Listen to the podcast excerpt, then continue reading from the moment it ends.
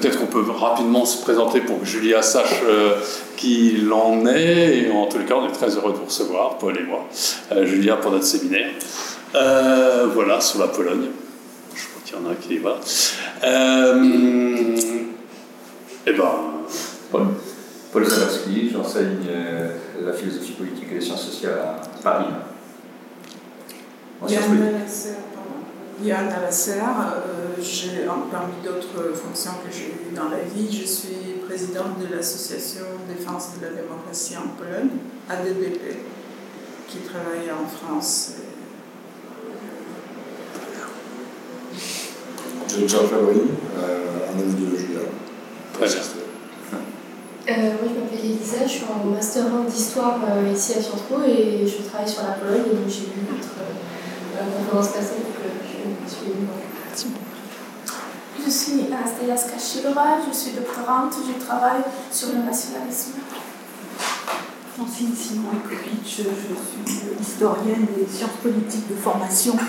Je suis là comme éditrice libre. Et François, et François Bafoil. Voilà. Voilà. Allez, je, me présente euh, pas, enfin aussi, je me présente. Si, si, allez-y. je m'appelle Julia Leroux, donc je suis doctorante à l'Université catholique de Louvain et euh, je travaille sur le nationalisme et le genre aujourd'hui en Pologne à partir des luttes pro et anti-avortement. Euh, et donc, j'ai travaillé auparavant avec François Bafoil sur le nationalisme du parti au pouvoir en Pologne, donc le PiS, Prawo i Sprawiedliwość, à partir de la psychanalyse. Et donc, euh, cette euh, présentation est inspirée à la fois de ce travail et de mes recherches actuelles. Dans un premier temps, je vais revenir un petit peu sur euh, la littérature sur le nationalisme et la sexualité, pour situer un, petit peu le débat, et puis introduire le, cas, polonais et l'intérêt de la psychanalyse, et puis tout le débat qui aura lieu aujourd'hui. Donc, euh, il y a de nombreux travaux qui attestent le caractère genré et sexuel du nationalisme. Parmi les plus connus, ceux de Georges Moss, qui est un historien qui a mis en évidence la façon dont les nationalismes européens au XXe siècle euh, se sont construits via la sexualité et les stéréotypes de genre. Euh, l'historien nous explique que la respectabilité bourgeoise était définie en termes de normalité sexuelle et qu'elle a été exploitée par le national-socialisme allemand pour refonder la nation face au chaos de la modernité donc attribuant des rôles aux individus selon leurs supposées prédispositions naturelles, celui-ci ordonnait aux hommes de diriger et de défendre la nation et aux femmes de la reproduire. Donc parallèlement à l'idéalisation d'une masculinité viriliste, euh, pardon, excusez-moi. Euh, oui, comme fondement de la nation et de la société, la femme, associée à la superficialité et à la frivolité, était en même, en même temps idéalisée comme gardienne de la moralité et de l'ordre public et privé.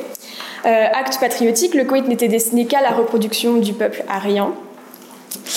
Euh, et, euh, ceux dont la sexualité était jugée anormale ou contre nature, donc notamment les homosexuels et les juifs, se voyaient ostracisés et liquidés, accusés de participer au déclin national et à la corruption de la race. Donc réciproquement, le nationalisme a contribué à contrôler la sexualité et a fourni les moyens de contraindre les attitudes sexuelles changeantes pour les rendre respectables et réorienter les passions des hommes vers un but dit plus élevé.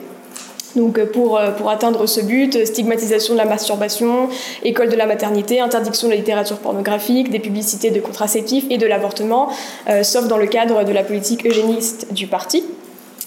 Euh, garante de ce contrôle et berceau de la nation, la famille était également au cœur des préoccupations du Troisième Reich en raison de l'inquiétude suscitée par la croissance démographique. Alors, dans la lignée des travaux de George Mose, euh, Rita Talman, Floya Antias et Mira Yuval Davis se sont employés à montrer comment les relations de genre influencent et sont influencées par le nationalisme en analysant spécifiquement la condition euh, des femmes. L'identification de celle-ci comme porteuse de, la collectivité et reproductrice de la nation tant au niveau euh, biologique que culturel s'avère un élément crucial des mouvements et partis nationalistes.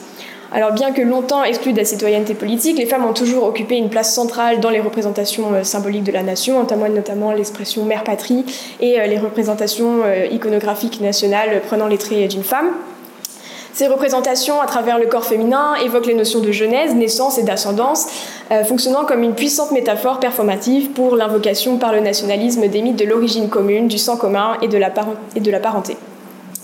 À cet égard, la catégorie femme apparaît comme un substitut de la nation et en trace les frontières. Euh, dans son analyse du fémonationalisme, Sarah Faris souligne ainsi la stigmatisation actuelle des partis européens d'extrême droite, euh, des musulmans décrits comme des menaces sexuelles et sexistes pour nos femmes. En temps de guerre, les femmes des territoires acquis font généralement office de butin arraché aux vaincus. Les travaux sur le viol de guerre expliquent que cet acte est une métaphore de l'invasion puis de l'occupation et qu'à travers lui se mêlent trois phénomènes l'acte de guerre violer équivaut à tuer, la prise de guerre, violer c'est prendre et posséder, et la conquête, violer massivement c'est marquer à jamais le territoire de sa présence. Donc élément euh, constitutif d'un projet nationaliste orchestré par l'État, le viol de guerre vicie au plus profond euh, la pureté de la descendance de l'autre lorsqu'un dit bâtard en est issu. Rite d'admission et de virilité, il réaffirme également le virilisme et la solidarité masculine comme matrice d'inclusion dans la communauté nationale, les soldats se soudant autour du corps des femmes humiliées et brutalisées. Quant aux femmes accusées d'avoir fraternisé avec l'ennemi, elles deviennent le symbole du déshonneur national et leur punition le ciment d'une reconstruction identitaire. Le spécialiste euh, Fabrice Virgili explique ainsi que la tonte collective et publique de leurs cheveux à la libération n'est pas le châtiment d'une collaboration sexuelle, mais le châtiment sexué de la collaboration. Et donc en effet, si quelques collaborateurs sont aussi tondus, ça n'a pas la même signification. La sexualité n'est mise au premier plan que pour, euh, pour les femmes, car seul leur corps est un enjeu de réappropriation. En faisant du corps le miroir d'une laideur morale intérieure, la tombe participe, pardon, d'un processus d'enlaidissement des femmes qui leur stipule de fait l'exclusion de la nation en tant que française. Donc ensuite, les études féministes et décoloniales et intersectionnelles ont parachevé cette mise au jour de l'intrication de la sexualité et du nationalisme. Les recherches sur la dévirilisation des colonisés, sur leur prétendue sexualité débridée ou sur les politiques sexuelles dans les contextes coloniaux et post-coloniaux démontrent que l'histoire du nationalisme euh, et de son corollaire le racisme s'inscrivent dans une histoire de la différence sexuelle et que l'articulation du genre, de la sexualité et de la race a joué un rôle crucial dans la formation des nations modernes. Comme l'écrit Anne Stoller, l'histoire de la sexualité occidentale doit être restituée dans la production d'autres historiques dans le champ de force plus large de l'Empire où les technologies du sexe, du soi et du pouvoir ont été réfractées et reformulées pour être définies comme européennes et occidentales. Alors, dans cette perspective, les débats autour des nationalismes sexuels contemporains témoignent d'une transformation de l'impérialisme sexuel et d'une politisation croissante de la sexualité et des questions de genre. Euh, donc là, je cite un, article d'Alexandre Jeunet. Euh, alors que les pratiques homoérotiques étaient considérées comme anormales, déviantes ou culturellement typiques d'un retard civilisationnel par les anciens empires et puissances coloniales, les minorités sexuelles des pays postcoloniaux sont aujourd'hui brandies comme des fers de lance du progressisme contre l'obscurantisme et le respect des droits homosexuels est devenu un étendard démocratique dans les pays dits occidentaux. Cette nouvelle euh, rhétorique de la démocratie sexuelle, pour reprendre les mots euh, d'Éric Fassin, participe de la production de frontières extérieures et intérieures, altérisant à la fois dans une logique de bloc un ensemble de pays considérés non démocratiques, principalement les pays dits euh, musulmans, et traçant par ailleurs au sein même des États-nations européens une ligne de démarcation entre les bons et les mauvais nationaux. la, théoricienne queer Jasbir Puar qualifie cette reconfiguration d'homo-nationalisme parallèlement, euh, l'opposition au genre est récemment devenue un élément clé de la montée du national-populisme. Selon les analyses des mobilisations homophobes et antiféministes à l'œuvre depuis les années 2010 en Europe, celle-ci doit se comprendre comme une critique réactionnaire du néolibéralisme en tant que formation socioculturelle. Donc, euh, s'appuyant sur des concepts de nature, de nation, de normalité, la rhétorique anti-genre est, hostile aux politiques euh, de gender mainstreaming de l'Union européenne, qui serait porteur, porteuse d'une destruction des valeurs fondatrices et attenterait à l'indépendance nationale de manière totalitaire. Les auteurs de ces analyses insistent par ailleurs sur les alliances entre les organisations et partis d'extrême droite et les autorités religieuses, révélant le caractère transnational du mouvement et l'influence primordiale qu'exercent les églises catholiques et orthodoxes sur celui-ci qu'elles soient qualifiées de col symbolique ou opportunité euh, synergique, les menaces de l'idéologie du genre euh, seraient en fait un signifiant vide, facilitant l'émergence de coalitions entre des acteurs qui n'auraient probablement pas coopéré en d'autres circonstances que celles causées par le moment populiste.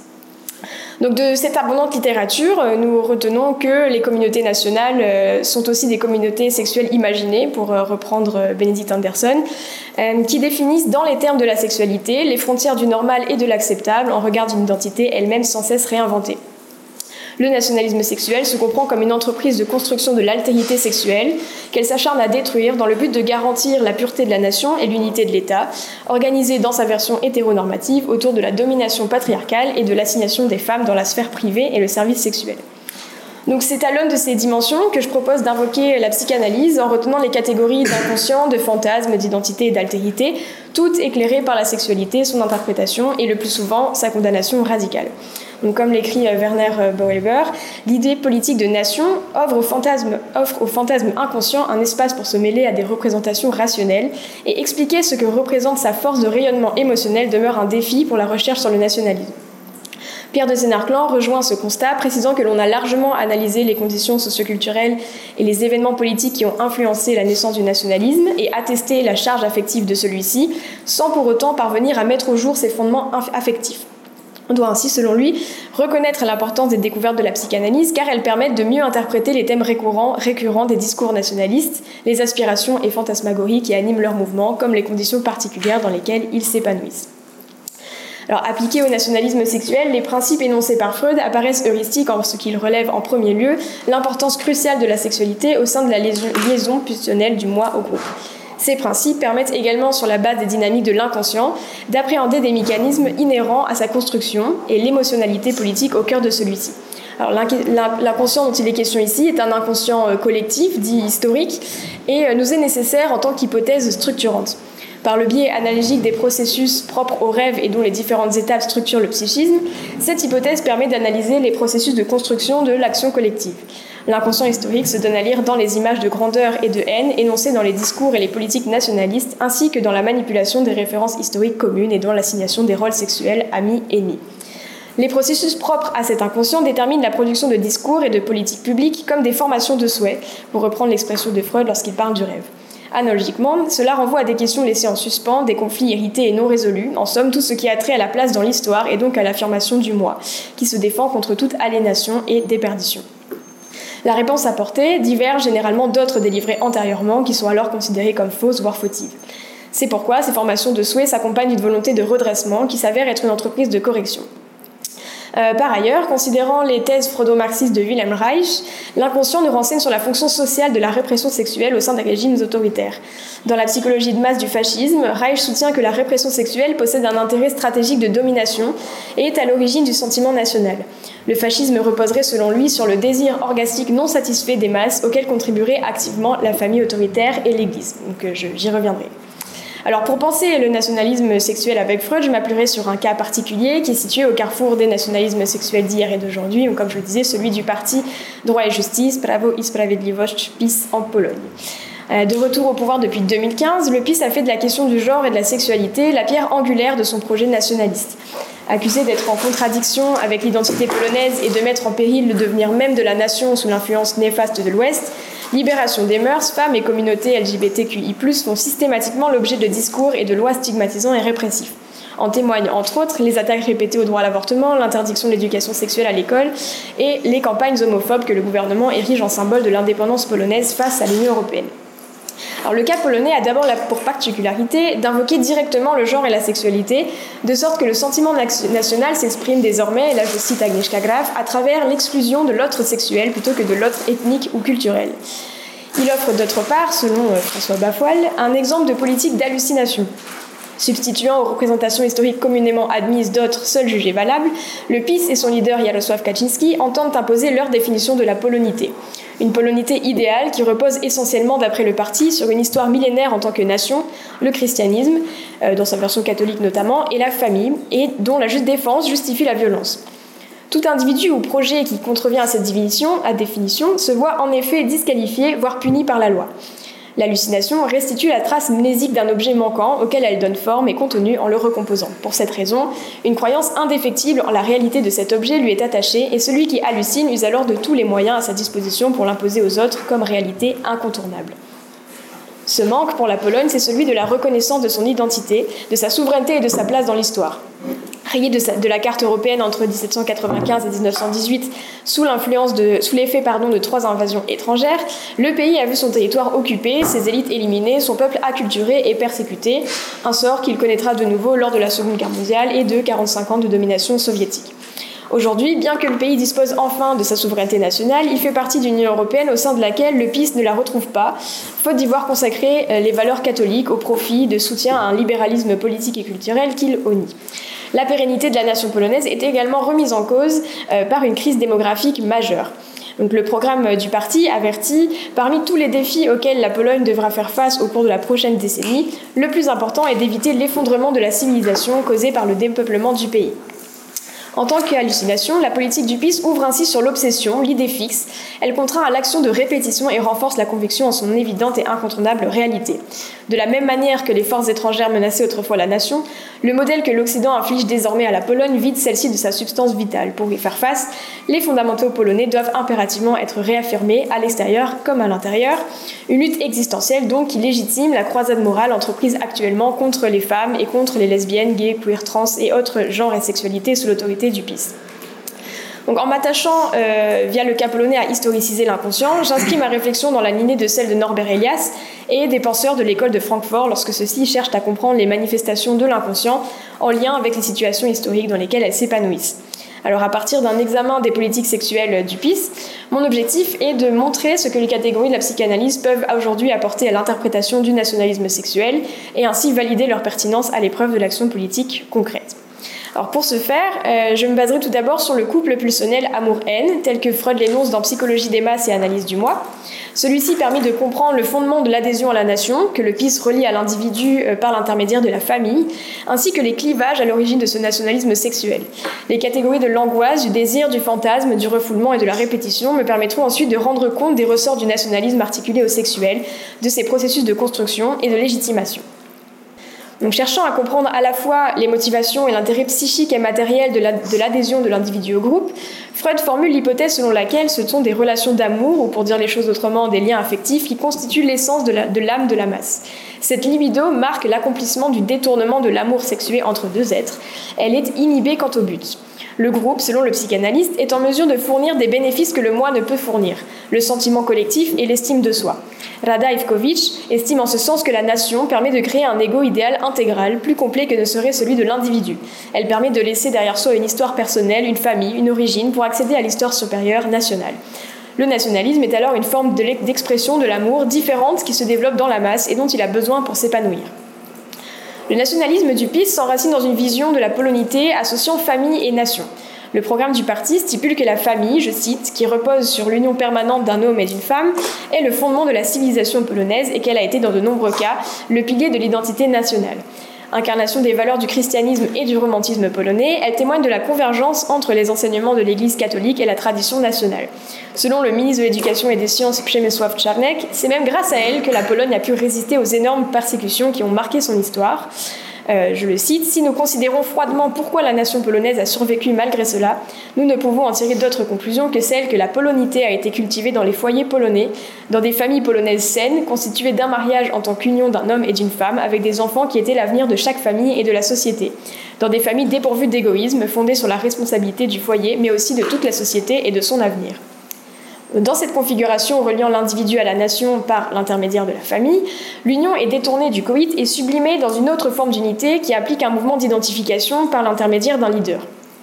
L'identification procède d'une triple dynamique d'adhésion. Elle s'opère avec un individu en particulier, donc le leader euh, de la masse, de la nation, euh, dont celle-ci épouse un geste, une idée qu'elle fait sienne, de régression. La figure du leader est absorbée dans le moi, la masse reproduit son comportement, devient comme lui, et de substitution. L'autorité du, leader remplace celle du père dans l'instance du surmoi et donc il convient euh, de lui obéir.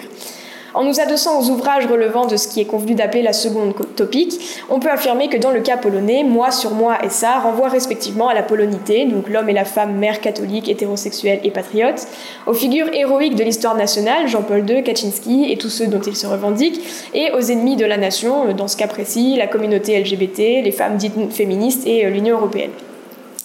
Le PIS se met ainsi au service de la famille. Le parti insiste sur la défense de la parentalité, du rôle particulier de la mère et de la maternité, qui ne doit pas être considéré comme un fardeau, mais comme une distinction et un privilège. Via de généreuses politiques redistributives, il entend faire de la maternité et de la parentalité une préoccupation particulière de l'État, en consacrant 4% du PIB à sa politique familiale. En 2016, le gouvernement lance ainsi le programme 500 ⁇ une allocation familiale mensuelle de 500 zloty, l'équivalent de 120 euros, par enfant à partir du deuxième et sans condition de ressources et en cas de faible revenu dès le premier. Celle-ci se va compléter en 2022 par un versement à toutes les familles de 12 000 zloty, donc 2630 euros par enfant, entre l'âge de 12 ans et 36 mois. Le gouvernement revient également sur l'âge de départ à la retraite qu'il abaisse à 60 ans pour les femmes et 65 ans pour les hommes, contre respectivement 62 et 67 ans depuis la réforme du gouvernement de l'APO, donc de l'opposition libérale en 2012. mettant en avant le rôle essentiel des grands-parents retraités pour les familles et dont les parents travaillent et souhaiteraient avoir des enfants. Pour encourager les jeunes à devenir parents, le ministère de la Famille et de la Politique sociale inaugure aussi le plan de subvention La Famille d'abord à destination de projets éducatifs promouvant la famille.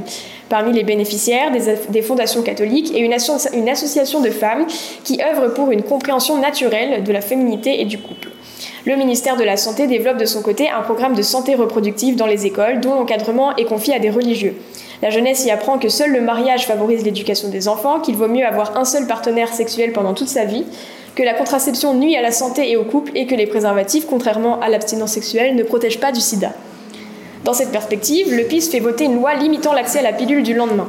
Le parti invoque ici le respect de la dignité humaine, valeur dont il s'est fait le grand défenseur en l'inscrivant au cœur de ses principes idéologiques. Citation du pape Jean-Paul II à l'appui, le PIS affiche une ferme intention de protéger la vie dès la conception et de rejeter l'euthanasie.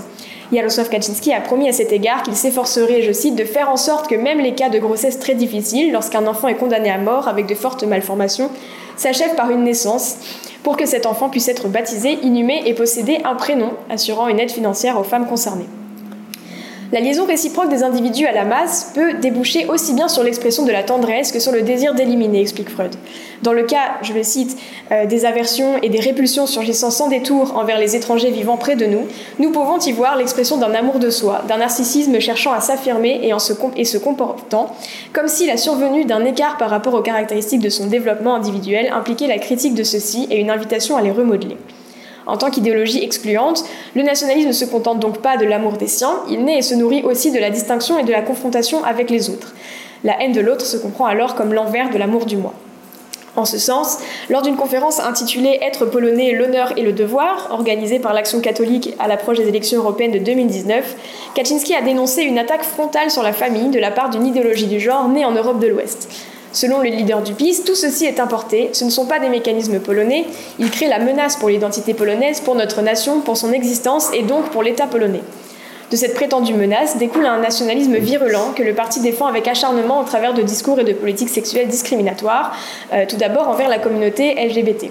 Kaczynski se montre catégorique. Nous ne voulons pas, mesdames et messieurs, d'un pays où les femmes de 12 ans, les filles de 12 ans, se déclarent lesbiennes. C'est de la folie et il faut s'opposer à cette folie. À cette fin, son parti intervient en particulier dans le domaine de l'éducation. Le 17 novembre 2015, le ministre de l'Éducation nationale, Anna Zalewska, déclare dans un entretien L'école doit être préservée de diverses idéologies, les enfants étudieront des matières classiques, normales, nous nous occuperons de cela sans provoquer d'agitation inutile ni de conférences de presse. Le même jour, le ministre des Sciences et de l'Enseignement, Yaroslav Govin, exprime son intention de supprimer les revues d'études gays et lesbiennes du classement officiel des revues universitaires. Les manuels d'histoire que le gouvernement a commandés dans le cadre de sa réforme de l'éducation en 2017 s'illustrent également par leur contenu patriarcal. Eva Tartakovsky révèle dans une étude que ceux-ci proposent une vision essentiellement masculiniste et paternaliste. Pour 21 hommes représentés nominativement, on compte que 4 femmes, et lorsque celles-ci apparaissent, elles ont principalement un rôle d'épouse passive. C'est le cas dans les représentations iconographiques de, de Branka, donc c'est la, la conscription des Polonais dans l'armée russe en 1863 euh, où les jeunes Polonais sont arrachés de leur foyer alors que les femmes les pleurent impuissantes, mais aussi dans celle de la famille qui renvoie à un imaginaire traditionnel souvent rattaché à une vision fantasmée de la noblesse polonaise. Enfin, la loi dite Lex Charnek, débattue depuis 2021, prévoit de donner aux agents de l'aide sociale à l'éducation, qui sont nommés par le gouvernement, le pouvoir de décider des activités parascolaires pouvant avoir lieu dans les écoles, ainsi que de participer aux discussions concernant l'affectation et la révocation des directeurs d'établissements scolaires. Il s'agit officiellement d'empêcher les ONG d'éducation sexuelle d'entrer dans les écoles et, je cite, de corrompre euh, moralement les enfants. D'après les médias publics, celle-ci encouragerait la sexualisation des élèves dès l'âge de 4 ans via des cours de masturbation. En dehors de ce champ d'action, plusieurs entités territoriales léopis ont adopté des résolutions homophobes afin de se déclarer zone libre de l'idéologie LGBT, et le tribunal constitutionnel, saisi par le ministre de la Justice dans le cadre d'une affaire civile, a statué que les propriétaires d'entreprises peuvent refuser de servir une personne LGBT ou n'importe qui si cela limite leur liberté religieuse. Jarnek a aussi condamné la marche des fiertés pour sa promotion de la défiance et de la déviance pardon, et de la perversion, précisant que ceux qui y participent ne doivent pas avoir les mêmes droits que les personnes normales. Cette stigmatisation atteindra son paroxysme lors des élections européennes de 2020, opposant principalement le, président sortant Rafał Tchaikovsky, le président sortant et Rafał Tchaikovsky, euh, maire de Varsovie et défenseur des droits LGBT. Celles-ci sont dépeintes par les cadres du parti comme un choix contre une Pologne blanche et rouge et une Pologne arc-en-ciel. Durant sa campagne, Douda publie une charte de la famille, s'engageant ainsi à interdire la propagation de l'idéologie LGBT dans les institutions publiques et à s'opposer au mariage homosexuel et à l'adoption par les couples de même sexe. Le candidat du PIS assure que ces personnes, je cite, essaient de nous convaincre que ce sont des gens, mais c'est simplement une idéologie, une forme de néo-bolchevisme encore plus dangereuse pour l'homme que l'idéologie communiste, introduite clandestinement dans les écoles pour sexualiser les enfants. Le nationalisme sexuel se caractérise par la construction d'une identité nationale via la négation d'un autre sexuel, un autre sexuel euh, halluciné que les nationalistes font exister. Dans le cas polonais, il résulte d'une volonté de résoudre des conflits laissés en suspens, l'existence et la reconnaissance de la polonité dans l'histoire, et se traduit par une attitude compulsive visant à écarter une réalité pour mieux en imposer une autre, celle désirée par le PIS. L'examen euh, des politiques sexuelles du PIS met en lumière le mécanisme de substitution d'une représentation à une autre à l'œuvre dans les opérations de clivage entre les Polonais. Celle-ci distingue les bons des mauvais éléments, autrement dit ce qui doit être conservé et ce qui doit être abandonné. Elles énoncent ce qui est acceptable et néantisent ce qui ne l'est pas. La sélection se fonde dès lors sur un régime d'exception. Le PIS valorise les citoyens polonais conformes à ses désirs avec des aides sociales, en même temps qu'il prive les autres de leurs droits. Dans ce processus se développe un mouvement essentiel, la négation de la temporalité et de la causalité, à l'instar de ce qui se joue dans le rêve lorsque le temps est aboli, les conjonctions de coordination annulées et les liens cause-conséquence annulés également. Euh, ainsi, une politique qui prétend dire la vérité met en œuvre des processus de négation qui sont autant de processus de néantisation de l'autre. Le langage politique est à ce niveau fondamental et l'action procède de la même manière que l'inconscient quand celui-ci sélectionne ce qui doit rester et ce qui doit disparaître à jamais dans la non-conscience. La notion de conflit est ici centrale. Il s'agit du conflit qu'articule le refoulement dans l'opposition de ce qui est acceptable et de ce qui ne l'est pas, et dont la tension qui l'anime ouvre sur le signe de la pathologie, entendue comme impossibilité d'un passage, d'un écoulement, d'une résolution. Rapporté au nationalisme du PIS, il est une ressource inlassablement reprise et reformulée sans qu'il soit besoin de faire face à la présence d'intérêts contraires.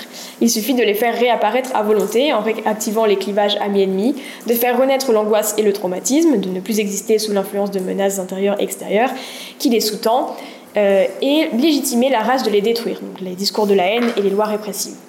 Le conflit politique s'offre dès lors à la fois comme la répétition de l'origine sans cesse rappelée, et comme l'entreprise fantasmatique de réactivation constante du manque angoissant pour mieux s'en défaire. Comme l'écrit euh, Pierre de Sénarclan, les nationalistes ne sont jamais pleinement rassurés de leur assise identitaire. C'est aussi la raison pour laquelle ils surinvestissent les distinctions. En projetant sur des ennemis réels ou fantasmatiques des réalités psychiques qu'ils vivent comme intolérables, ils préservent l'intégrité et surtout la pureté de la communauté nationale. Ainsi, ils ne cessent de persécuter leur propre minorité en leur prêtant des intentions subversives et destructrices. Cet acharnement de la répression est aussi, selon lui, euh, lié au narcissisme des nationalistes qui traduisent une envie impérieuse de cohésion politique et sociale. Ils défendent une identité nationale qui doit supplanter toute autre forme de solidarité et d'allégeance. Ils l'investissent comme un objet d'amour. Leur fantasme d'harmonie communautaire peut être interprété comme un désir inconscient de régression aux sources d'une toute-puissance infantile, au stade où l'enfant est en symbiose avec la mère.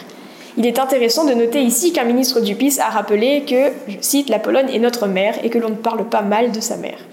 Or, dit Cernard-Clan, cette position narcissique est par essence fragile et par conséquent intolérante. Les nationalistes considèrent les idéaux comme des réalités non négociables et dont la défense suscite l'agressivité.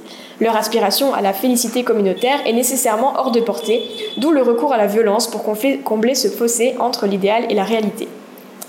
Euh, de ce point de vue, le nationalisme sexuel est aussi désiré comme promesse d'un retour à l'ordre moral. En Pologne, cette refonte de l'ordre moral s'appuie sur une construction de la femme fautive. Responsable de la nation et de sa perpétuation, les femmes sont censées engendrer et incarner le pur, le beau, le juste. Euh, en Pologne, on est dans ce mythe de la matka polka, mère de famille et mère de la nation, qui est largement inspiré euh, du culte de la Vierge Marie. Euh, pour le PIS, elles sont donc les femmes directement coupables de la crise démographique polonaise et de la dite, décadence des mœurs. En 2019, le ministre Tcharnek a déclaré lors d'une conférence à l'Université catholique de Lublin Carrière d'abord, puis peut-être un bébé, telles sont les conséquences tragiques d'expliquer à une femme qu'elle n'a pas à faire ce que Dieu l'a appelée à faire. En tournée dans plusieurs villes en vue des élections parlementaires euh, de l'automne prochain, Kaczynski a quant à lui expliqué que, euh, je le cite, la consommation d'alcool par les femmes était la cause du faible taux de natalité en Pologne. Selon lui, Varsovie est la ville la plus riche de Pologne et possède en même temps le taux de natalité le plus bas. Ce n'est donc pas seulement une question matérielle, c'est une question d'attitude des gens, surtout des femmes, parce que ce sont les femmes qui donnent naissance aux enfants. Il est nécessaire de dire ouvertement quelques vérités. Si à l'âge de 25 ans les femmes boivent autant que leur père masculin, il n'y aura pas d'enfants. Associé à l'idéologie du genre et à la pornographie, le féminisme est considéré comme une hérésie dont les premières victimes seraient les femmes elles-mêmes. En novembre 2022, la directrice du théâtre Dramatechne de Varsovie, Monika Szczemka, se voit ainsi licenciée par le gouverneur de la région Mazovie à la suite de l'organisation d'un événement célébrant le sexe féminin. L'installation d'une sculpture de vulve dorée dans le hall du théâtre et la volonté de la metteuse en scène de faire de cette institution un lieu d'inclusion des minorités sexuelles et des identités non normatives lui valent d'être accusée d'utiliser son poste pour promouvoir une ligne idéologique unique et radicale. Pour le politicien du PIS, cette culture, je le cite, rabaisse les femmes en réduisant la féminité à un aspect purement biologique qui se résume à la satisfaction des besoins sexuels et déforme la perception des femmes de la même manière que l'industrie du porno. Il déclare que transformer le théâtre en une institution radicalement féministe ne sert ni le bien commun ni l'égalité. À ce propos, Kaczynski se dit être en faveur d'une égalité totale entre les femmes et les hommes dans tous les domaines de la vie, mais cela ne signifie pas que les femmes doivent prétendre être des hommes et des hommes des femmes. Si les femmes sont fautives, il convient alors de les punir. Dans la foulée de son retour au pouvoir, le PIS met fin au financement d'ONG venant en aide aux femmes victimes de violences conjugales et du numéro d'urgence pour les femmes et enfants en danger. En juin 2020, il annonce le retrait de la Pologne de la Convention d'Istanbul, traité du Conseil de l'Europe qui vise à combattre la violence à l'égard des femmes et la violence domestique, car elle tenterait de promouvoir l'idéologie du genre en définissant celui-ci comme une construction sociale et non un donné biologique. Ratifié sous l'ancien gouvernement, l'actuel ministre de la Justice, euh, Zbigniew Jobro, avait à ce moment-là qualifié la Convention euh, d'invention féministe destinée à justifier l'idéologie gay et affirmé Vous n'avez pas besoin d'une convention pour savoir que vous ne pouvez pas battre une femme, il suffit de lire l'Évangile. En campagne pour les élections présidentielles, Andrzej Duda avait aussi fait part de son opposition au traité, jugeant qu'il contient des concepts contraires à la tradition et à la culture polonaise et que des mesures de prévention de ces violences existent déjà dans la loi. Le PiS s'attaque également à plusieurs reprises au droit à l'avortement, pourtant largement restreint en Pologne. En 2016, le gouvernement soutient ouvertement un projet de loi préparé par Ordo ayant pour objectif la délégalisation de l'IVG et l'ouverture systématique d'une enquête pour homicide présumé en cas de fausse couche. Il finira par se rétracter face aux protestations massives de femmes opposées à ce projet. En 2017, les députés du parti votent en faveur d'un amendement de la loi polonaise proposé par la Fondation Pro-Life pour la vie et la famille en vue euh, d'interdire l'avortement en cas de malformation du fœtus qui est jugé eugénique. La proposition étant rejetée par le Parlement, le PiS change de stratégie. En 2020, le Premier ministre Mateusz Morawiecki saisit le tribunal constitutionnel, largement sous contrôle euh, de l'exécutif, pour statuer sur la constitutionnalité de ce type d'IVG. Évidemment, son incompatibilité avec la Constitution décrétée conduit de facto à l'interdiction quasi totale de l'avortement, et ce en dépit, de, manifestations quotidiennes bien plus massives et radicales qu'en 2016 féministe, anticléricale et soutenue par Bruxelles, cette mobilisation est réprimée par la police et qualifiée par Kaczynski de guerre et d'attaque contre l'identité polonaise dont le but est de détruire la Pologne. Notons que moins d'un an après le changement législatif, Isabella Saibor, 30 ans, décède d'un choc septique après que les médecins ont retardé l'avortement de son fœtus atteint de malformations congénitales et mort in utero. En réaction à la contestation et au deuil généralisé, le président Douda a simplement exprimé son regret que l'emphase soit mise sur la mort de la femme enceinte et non sur celle de l'enfant qu'elle portait. Sous pression, le ministre de la Santé finira par rappeler la prévalence de la vie et de la santé de la mère sur celle du fœtus et la réglementation en vigueur. Pour soi-disant protéger les mères, il instaurera également un registre ministériel obligatoire des grossesses, exigeant des médecins qu'ils signalent les informations relatives à la grossesse de leurs patientes dans le système national d'information médicale, indépendamment du consentement. Les associations de défense des droits des femmes y verront une mesure de contrôle et de dissuasion supplémentaire face à l'augmentation des avortements clandestins réalisés à l'étranger. Le nationalisme sexuel du PiS apparaît d'autant plus justifié aux électeurs du parti que Kaczynski l'inscrit dans la lignée des luttes héroïques ayant façonné la nation et dont il se veut par ailleurs l'héritier. Je le cite, D'autres ont essayé de nous imposer des choses que nous ne voulions pas accepter, mais à la fin, parfois après un combat très dur et très long, nous avons gagné. La civilisation chrétienne est aujourd'hui attaquée, mais elle peut être défendue, non seulement en Pologne, mais dans une dimension beaucoup plus large. Tant que nous serons au pouvoir, personne n'imposera quoi que ce soit à ceux qui veulent vivre dans un monde normal, où une femme est une femme et un homme est un homme. Nulle part dans les traités européens il n'y a de quoi il y a quoi que ce soit qui nous incite ou nous oblige à accepter ces règles, nous nous défendrons avec acharnement et fermeté. fermeté. Car outre l'urgence démographique, c'est bien l'éternel du combat euh, du Christ des nations, ranimé par le leader du PIS, dont il est question à travers ce nationalisme sexuel. Dans une Europe et un pays où la foi catholique est en chute libre, la Pologne de Kaczynski se pose comme le dernier rempart contre l'athéisme et la dégénérescence venue de l'Ouest libéral. Agnieszka Graf et Elżbieta Korolczuk soulignent à cet égard la singularité de l'Europe de l'Est, qui, en tant que partie du monde qui n'a pas été touchée par la révolution sexuelle et qui a résisté au marxisme, porte l'espoir de sauver l'Ouest de sa décadence. Dès lors, l'importance spécifique de la Pologne comme pays catholique imprègne la version locale du discours anti-genre et lui donne une tonalité urgente et dramatique. Là où la résurgence nationaliste s'appuie sur un sens de la victimisation et une soif de la reconnaissance, les sociologues polonaises attribuent le succès de cette politique à l'habilité des dirigeants à invoquer la dignité des gens ordinaires et leur identité en tant que majorité opprimée. L'inconscient historique et les catégories de l'angoisse et de la répétition permettent en ce sens de rendre compte de l'entreprise de légitimation du PIS les nationalistes, des images susceptibles de provoquer l'adhésion à des figures paternelles, l'autorité des chefs pères de la nation, à des figures maternelles, les politiques sociales protectrices, la religion, et à des références puisées dans l'histoire. Ces images trouvent un écho dans l'inconscient des électeurs, elles sont en mesure de satisfaire leurs attentes de représentation héroïque, bien heureuses, douloureuses ou revanchardes. Le processus de construction et la satisfaction apportée sont une question de désir. Il s'agit de cibler et de manipuler cet inconscient. Euh, d'après François Bafoil, les catégories de l'angoisse et de la répétition sont par ailleurs pertinentes pour comprendre la domination charismatique lorsque son titulaire doit impérativement reformuler les incertitudes et les fantasmes qui ont précédé à l'acceptation de son autorité sous peine de disparaître. Retrouver la force de l'origine et revaloriser les idéaux anciens sur la base des mots d'ordre d'inclusion et d'exclusion énoncés comme autant de principes moraux contribue à doter le politique des attributs de l'origine insondable, de la morale intangible et de l'action nécessaire en réactivant les peurs immémoriales des Polonais, en réaffirmant les valeurs qui les ont jadis caractérisées et en s'appropriant le combat des héros nationaux, Kaczynski appelle les électeurs de son parti à lui faire allégeance pour redresser la nation. Alors ce bref aperçu de l'ordre politique mis en place par le PIS me permet d'introduire euh, enfin une première hypothèse concernant le caractère sexuel du nationalisme, celle de l'exercice de la domination par la répression sexuelle que j'emprunte à Reich.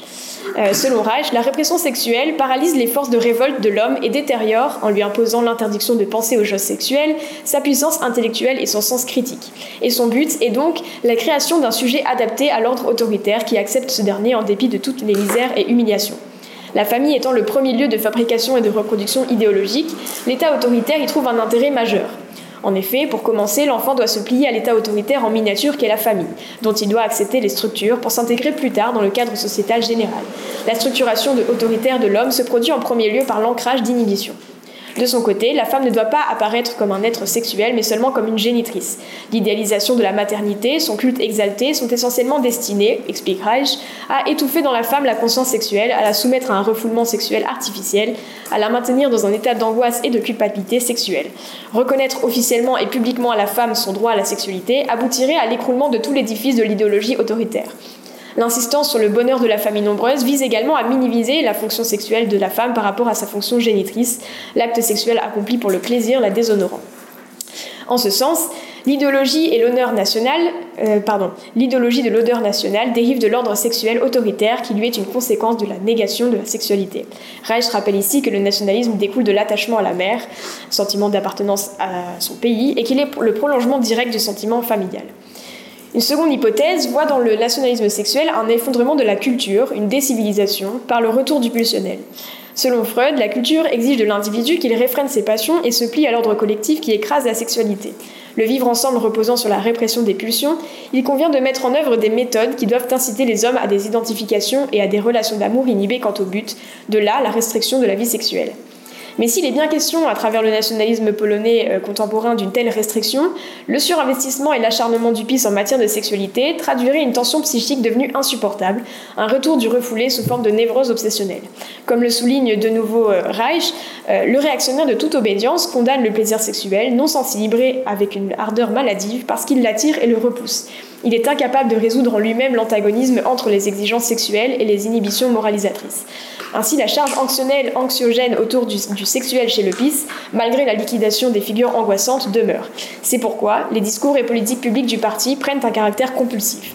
Tourné vers la destruction de l'autre sexuel, ce type de nationalisme signifie par là même la fin de la culture.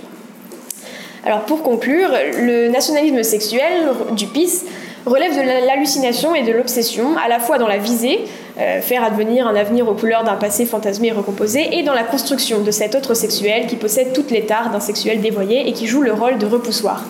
Il résulte d'une volonté de résoudre le conflit lié à l'histoire traumatique de la Pologne, réactivée par les évolutions angoissantes euh, du pays, et se traduit par une attitude compulsive visant à écarter une réalité pour mieux en imposer une autre. Via ce nationalisme sexuel, le PIS entend fonder un nouvel ordre, un ordre moral, en opposition à l'ordre immoral incarné par l'Ouest et l'Union européenne, et un ordre politique, autoritaire, où il domine et rend la justice, légitimée par l'histoire et son représentant Kaczynski.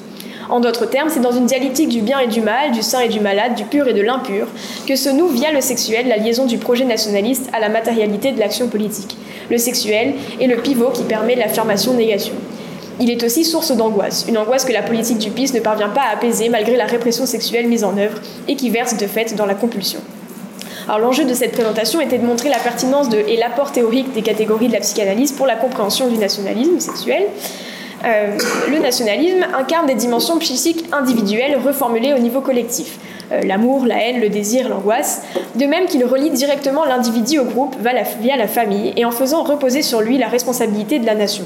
Les pulsions d'amour et de haine, l'inconscient et ses dynamiques constituent en ce sens un intérêt non négligeable dans la réflexion sur ce phénomène à l'intersection de l'individu et de la société.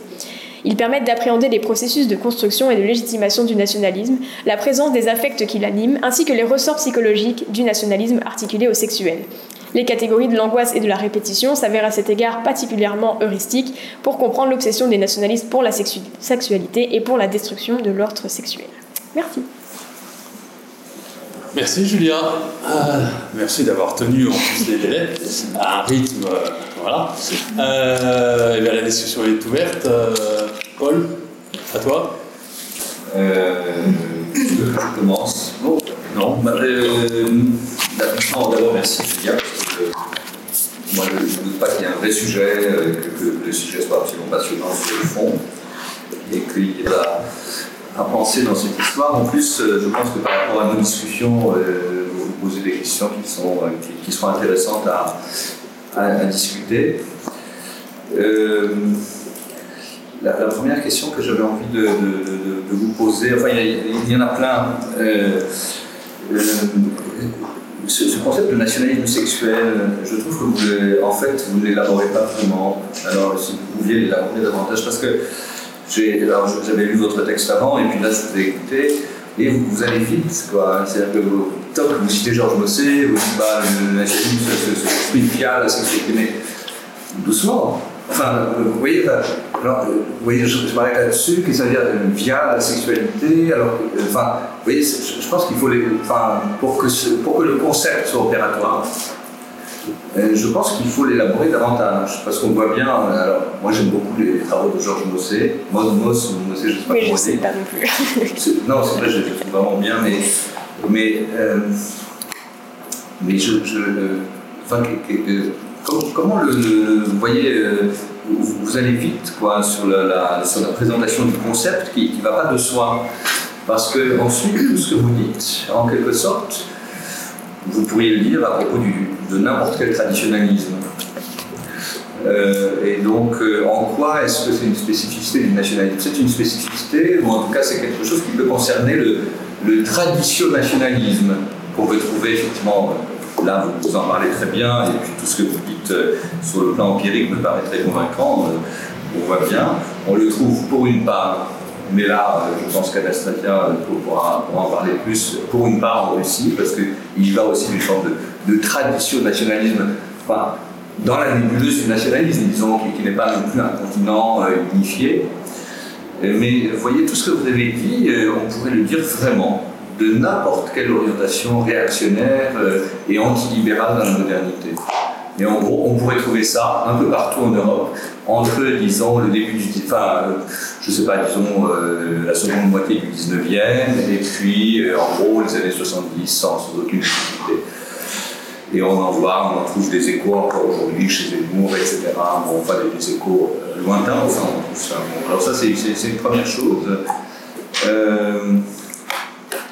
Et sur je ne vais pas vous poser toutes les questions là maintenant, mais euh, euh, ça, ça, je vous l'avais dit, moi j'ai un, une discussion à, mener avec vous euh, sur la question de l'interprétation, c'est-à-dire en mobilisant la, psychanalyse, vous, vous évoquiez la haine de l'autre. Et que là, par rapport à, ce dont vous parlez, moi je ne suis pas certain, ou en tout cas, je, veux bien vous suivre, mais dans ce cas-là, il faut argumenter davantage. Et montrez-moi que c'est vraiment de ça qu'il est question. Est-ce que vraiment il s'agit d'une haine de l'autre? Parce que tout ce que j'ai entendu, pour ma part, me semble aller plutôt dans le sens d'une négation ou d'un refus de l'extension de l'égalité des droits.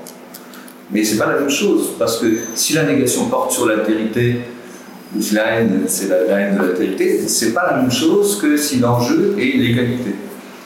Et là, on a une discussion assez ample, en réalité, qui fait même référence euh, aux des choses qu'on connaît mieux, euh, à, toute la discussion qui a suivi la thèse de Foucault sur, sur l'histoire de la folie parce que c'était en gros déjà ça l'enjeu. Pourquoi est-ce qu'on, fait du fou? Pourquoi certainement on ne le tolère pas? Euh, Est-ce qu'on ne le tolère pas à cause de cette différence? Ou au contraire, parce qu'à un certain moment, comme le fou devient un autre homme, eh bien, cela devient intolérable de le laisser comme ça. Mais c'est pas la même chose. Vous voyez, l'enjeu n'est pas le même, il y a un vrai enjeu d'interprétation.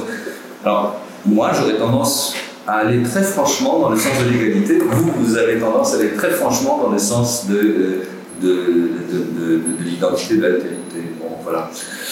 Euh, J'aurais beaucoup d'autres choses, à, dire, mais euh, je, m'arrête là pour l'instant, on va faire le tour et puis on va continuer. Je commente euh, à mon tour, et puis après on tourne. Hein. Euh, bon, alors moi je suis de votre côté. Hein. S'il vous plaît. Comment? Je dis oui, s'il vous plaît. non, non, non, non mais c'était tout à fait intéressant. Le sujet est passionnant. Euh, et puis en même temps, j'ai envie de dire, c'est trop facile. Quoi. Toutes les cartes sont là. Comme si Freud avait pensé effectivement cet excès que représente la Pologne sous le pis et votre maniement très habile et, judicieux des catégories, ça marche. Quoi. Alors, euh, ma question, mais je vais y venir, euh, bah, où ça marche pas, quoi? Où est-ce que c'est, où, la complexité finalement euh, fait défaut dans, dans ce maniement? Mais enfin, je relève d'abord que ce que je trouve très intéressant, c'est que bon, il y a une logique que vous avez bien développée et qui est nous intéresse aussi, sur laquelle on pense, c'est le lien entre histoire sociale et psychologie. Et finalement, vous le montrez bien, ce lien euh, de l'histoire, bah, c'est une histoire qui est, traversée par le manque, et puis ensuite qui ouvre sur la répétition, une compulsion de répétition, et ça devient euh, complètement obsessionnel. Et puis ça s'enclenche, ça se repose plutôt toute cette, euh, cette histoire, ce développement de l'histoire repose effectivement sur la société que vous analysez dans les termes de la masse. Je ne vais pas répéter ce que vous avez dit, c'est très juste. Et de mon point de vue, que vous articulez, que vous fondez sur euh, la famille, la communauté, mais c'est là où peut-être que le bas blesse, euh, la société, euh, voilà, et donc c'est le second palier. Et le troisième niveau, finalement, après l'histoire, la société, c'est le moi. Et c'est donc l'individu, et c'est la clé. Et c'est la clé que vous prenez pour ouvrir finalement tout, tout l'édifice. C'est le rapport à l'autre, c'est le rapport à soi, c'est le rapport à l'autre, c'est le complexe pulsionnel. je trouve tout à fait ça passionnant. Et donc il me semble, alors vous n'avez pas insisté, je pousse un peu votre réflexion et vous me dites si j'ai tort, mais après j'ai deux questions. Qu'on arrive justement à un paradoxe que je trouve tout à fait passionnant à vous suivre avec Kaczynski, c'est que finalement cette politique qui traverse euh, l'interprétation de l'histoire, la société, etc., le moi, eh bien on arrive à l'antipolitique. C'est-à-dire que finalement, on arrive à la négation du politique, parce que la politique, c'est la diversité, que la diversité, c'est la pollution, et que la pollution, euh, il faut absolument l'écarter euh, de tout point de vue, c'est la modernité, c'est la lutte contre l'Union européenne. Donc je ne serai pas aussi euh, critique que Paul, je pense que vous le montrez bien, que la haine, elle est là, elle est consubstantielle à l'amour des, autres, des siens plutôt, du refus de cette modernité, de cette diversité, sous prétexte effectivement qu'elle est complètement terrifiante pour eux et qu'il faut l'écarter. Alors du coup, cette vision très politique euh, des choses arrive à l'antipolitique. Il n'y a plus de politique. Il n'y a plus de politique. On est d'accord sur ce point. Voilà. Et le deuxième point qu'elle a pas dit, mais je pense, alors est-ce que vous le partagez, c'est que ce qui est très paradoxal, c'est le deuxième paradoxe, c'est qu'en fait, ce n'est pas la culture qu'on promeut, qu'on qu'ils promeuvent, c'est la nature et une nature qui a justement, comment dire, parachevé le travail de la culture, si on reprend la pensée de Freud, qui était la répression sexuelle. Et finalement, ils y arrivent. Ils y arrivent dans un état non politique et dans un état qui est l'état de nature où la femme est réduite.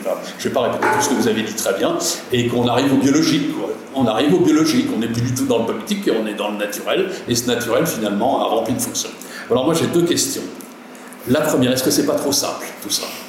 Est-ce que de euh, penser, euh, et, c'était la critique qu'on a adressée à Freud, hein, dès le début, euh, les juristes, les politistes, etc., l'ont, bon, est-ce que la nation, est-ce que l'État, est-ce que la société, c'est la famille Est-ce que ça se ramène à ça? Est-ce que c'est pas beaucoup plus complexe à chaque fois? Est-ce qu'il n'y a pas des particularités qui caractérisent chaque niveau qui fait que Oh, bon, peut-être qu'il y a l'amour et la haine, enfin moi je suis d'accord avec vous, hein, je vous suis, euh, mais que c'est beaucoup plus complexe. Donc ça c'est un premier point. Est-ce que cette simplification euh, de la colonne euh, finalement vertébrale, n'est pas trop simple? Et puis la deuxième, est-ce qu'il n'y aurait pas un parallèle à faire avec le, travail d'Arendt, qui elle est une vraie politiste au sens où elle en reste là, euh, même si elle connaissait très bien l'œuvre de Freud, mais elle en reste là, et que toute son analyse finalement de l'expulsion des, euh, des individus dans le processus euh, de la libéralisation, du capitalisme libéral, du 19e siècle, voilà, je passe toutes les étapes, et qui arrive finalement à cette désaffiliation des individus, le migrant, la perte d'identité, etc. Est-ce que c'est pas ce qu'on arrive, voilà, est-ce qu'il n'y aurait pas un parallèle à faire entre cette approche très politiste, très inscrite dans les années euh, du 19e et du 20e, et pas évidemment des années 30, avec cette période effectivement où c'est plus la classe, mais c'est la sexualité qui joue le rôle de... Euh, et, que cette sexualité, finalement, à l'image de ce que montrait fantastiquement euh, bien Arendt, cette dissolution des, protections de l'individu qui s'était jouée dans le cadre du libéralisme, etc., est-ce que c'est pas ce qui se joue euh, à l'aune de la sexualité avec les Kaczynski et autres consorts Voilà. C'est gros, vous allez devoir, vous allez devoir y aller. Alors, j'ajoute juste, mais euh, c'est très très simple, et ça, ça vous permettra de répondre. C'est au fond, euh, qu'est-ce qu'il y a de nouveau dans cette affaire eh oui, c'est ça la question. Enfin, euh, non, mais parce que ça va vous permettre, si, vous, vous, approfondissez ça, ça va vous permettre de, dire quelque chose, à mon avis, enfin de préciser des choses. On arrête là et on donne la parole à Julia, ou alors vous intervenez euh, quelqu'un vous pouvez intervenir, ça me laisse le temps de réfléchir. Voilà, allez-y si vous voulez, sinon euh, Julia répond et puis la, discussion se continue. Donc on donne la parole à Julia et puis pour le coup le, temps sera donné aux, prochains intervenants. Bon, merci pour euh, vos retours et, vos questions. Euh, là, ma réponse ne va pas être très élaborée parce qu'il faudrait vraiment que je creuse tout ça et c'est très, très intéressant. Bon, sur l'élaboration du concept, euh, c'est vrai que je ne l'ai pas très élaboré et que je dois continuer à l'élaborer, mais disons que globalement, en fait, j'ai eu du mal à trouver des définitions très élaborées euh, parce que, en fait, on tend à deux choses. Soit c'est montrer le lien entre la sexualité et le nationalisme, mais juste voilà que les deux sont liés euh, parce que, voilà, comme je l'ai dit au début, les politiques nationalistes passent par la sexualité et, inversement, le nationalisme va va transformer les, pratiques sexuelles. Euh, ou alors, en fait, on va dire nationalisme sexuel pour simplifier. En fait, on pourrait dire juste nationalisme appliqué au sexuel parce que c'est euh, en fait cette division euh, eux-nous et par rapport au sexuel. Mais c'est vraiment très basique, mais c'est vraiment les seules définitions pour l'instant qui ont été élaborées. Et donc, je pense qu'il y aurait vraiment à, creuser là-dessus et que, et que j'aimerais bien le faire d'ailleurs. Même le texte de Jaunet ne va pas plus loin Non, non, non, du tout alors que c'est le plus élaboré que j'ai trouvé dans les articles.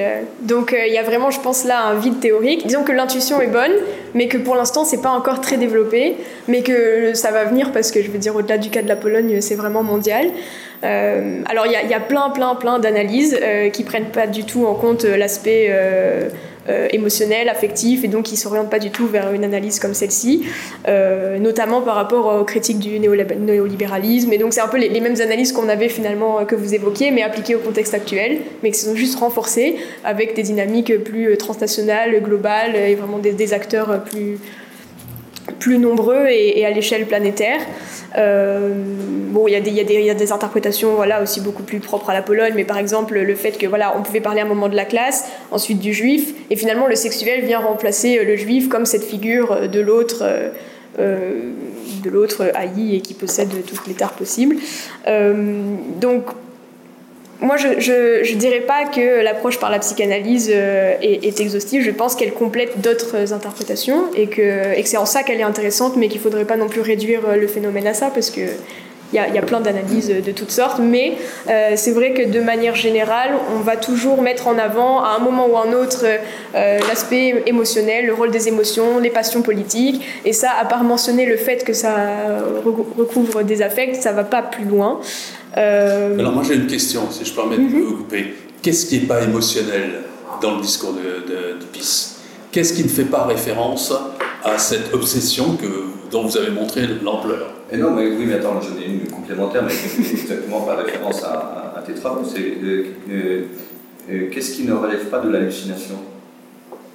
Parce que mhm. là, je pense qu'il y a un autre point de oui, Moi, je trouve qu'il y a beaucoup de choses qui ne relèvent pas de l'hallucination qu'on peut interpréter sans faire référence. Mhm. Et il y a plein de choses qui en relèvent. Mais, disons que. Voilà. Oui, je suis d'accord avec vous, mais enfin, on, en, avait discuté par écrit, mais c'est vrai que cette notion du, conflit autour finalement des identités sexuelles aujourd'hui, elle est, elle est réelle. Enfin, je veux dire, c'est pas eux qui l'inventent. En tout cas, ils l'interprètent d'une certaine manière, ils vont l'exacerber, ok. Mais il y a vraiment une division, en tout cas aujourd'hui, euh, sur, euh, sur ces questions.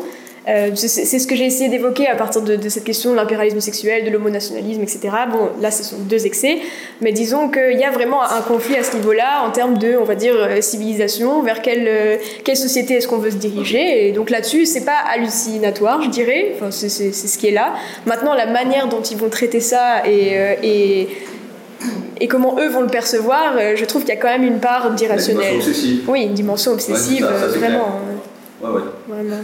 Mais parce que sinon tout le reste, tout ce qu'ils expriment, on peut l'interpréter euh, franchement comme une, forme d'expression d'une vision hiérarchique des choses. Vous avez Dieu, ensuite il y a la nation, ensuite il y a la famille, à l'intérieur de la famille il y a l'homme, la femme, etc. etc. Et tout ça s'articule assez clairement, on peut le comprendre en termes d'anthropologie euh, politique et culturelle. Bien sûr. Mais... Et ils ne supportent pas de voir ce continent se défaire. Mais ça aussi on peut comprendre mais il ne supporte pas de voir ce continent se défaire parce qu'associé à cette, euh, à cette hiérarchie que tu montres bien, il y a ce qu'a montré Julia, c'est-à-dire l'autre sous la figure de LGBT, l'homosexuel, etc., etc. Oui, mais on ne peut pas penser l'un sans l'autre. Oui, mais, oui, mais cet autre, c'est là où, la, question de l'altérité ou de l'égalité intervient. C'est quoi Est-ce qu'il s'agit vraiment d'altérité on a affaire à des gens qui, à un certain moment, s'affirment comme des individus qui réclament des droits. A rien d'autre. Eux, justement, ils ne sont pas dans, ils, ne s'enferment pas dans des, dans des identités collectives essentialisées, au contraire. Bon, ça dépend, mais euh, je dirais que. En partie, je suis d'accord avec vous, mais en partie, non, parce que leur politique, elle est, elle, est, elle, est, elle est très claire. En tout cas, il y a vraiment cette recherche d'unité et euh, oui, d'unité, ah d'uniformité, mais qui ne tolère pas l'autre. Mais euh, quel autre? Bah, L'autre, ça peut être le donc le, sexuel, les LGBT ou les autres femmes, mais ça peut être aussi. Non, mais euh, attendez, pourquoi? Non, mais parce que, parce que j'entends pas ça. Au contraire, ils veulent que les femmes restent des femmes, qu'elles arrêtent de boire, parce qu'à la limite que les hommes boivent, ça va, mais les femmes ne doivent pas boire, etc. Donc c'est chacun sa place. Et donc c'est une préservation des identités sexuées complètement figées, fixes, à des places fixes. Et ça, ça leur convient très bien. Et dans ce cadre-là, d'ailleurs, je ne crois pas qu'ils refusent la sexualité. Bah, Ils acceptent dans le cadre du mariage. Oui. Ah bah oui, mais, oui, mais attendez, mais c'est pas bien. Ils sont, c'est, pas complètement des chrétiens renonçants. Ça dépend. Ouais, Moi, c'est que je fréquente. Sinon, mais... sinon, ça oui, non, tout à fait, tout à fait, tout à fait. Mais euh, mais je, je, trouve pas que ce soit incompatible en fait, cette idée de la, du maintien des hiérarchies et en même temps de, de non, cette. des identités sexuelles par exemple. Mhm. Bah, déjà, le problème c'est que bon, pour la femme, voilà, il va falloir rester à cette place, eh mais par exemple pour les homosexuels, il ne faut pas reconnaître qu'ils existent et leur dire vous existez, d'accord, mais vous restez à votre place. C'est en fait, on, vous, vous, vous, vous n'existez pas, c'est une néantisation. Ils ne tolèrent pas ça. Est-ce qu'ils ne tolèrent pas leur existence ou est-ce qu'ils ne tolèrent pas qu'ils revendiquent des droits Par exemple, le fait de. Mais c'est pas la Ils ne tolèrent pas la pollution. oui, mais là, ça veut dire quoi ça en termes de. Ils, ils les perçoivent comme des polluants. Oui, mais parce qu'ils revendiquent les droits. Ah non Parce qu'ils Bah, ont une sexualité qui est sale. Je pense que là, c'est. euh, Ils ne découvrent pas le phénomène homosexuel aujourd'hui. Qu'est-ce qui change par rapport à l'avant Qu'est-ce qui fait qu'à un certain moment, il y a une politisation croissante de ces questions, etc. C'est bien qu'il y a une revendication politique de ces minorités sexuelles. Oui, oui. Alors, avant, ces minorités sexuelles existaient, mais elles n'avaient pas de revendication des droits. Oui, on peut l'interpréter aussi comme une peur panique à l'égard de ce- cette dynamique euh, incarnée d'ailleurs dans l'Union européenne de la tolérance euh, des droits, d'une évolution de la modernité et portée par le libéralisme, la modernité, les droits euh, de l'homme, tout ce qu'on veut, etc. Et c'est mais- foncièrement ça. hein. Enfin, je veux dire, en Oui, tout mais cas, les discours. Ah oui, c'est l'égalité des droits qu'on reconnaît aux individus, que les individus réclament. Et l'enjeu, là, il est du côté de l'égalité des droits. Mais elle, est mise en cause par le sexe. Elle est mise en cause par la déviation sexuelle. Je suis d'accord, moi je suis d'accord avec ce que tu dis. Mais là- N'était qu'à- comment? Euh, non, je vais dire un truc. Je suis d'accord avec ce que tu dis, mais il me semble qu'on ne peut pas penser ce que tu dis sans l'envers contre lequel ils s'opposent, le- ce, ce- ce- ce vide qui, qui les, qui les révulse, qui est leur négation et qui est effectivement cette modernité qu'ils appréhendent sous la- les images les plus euh,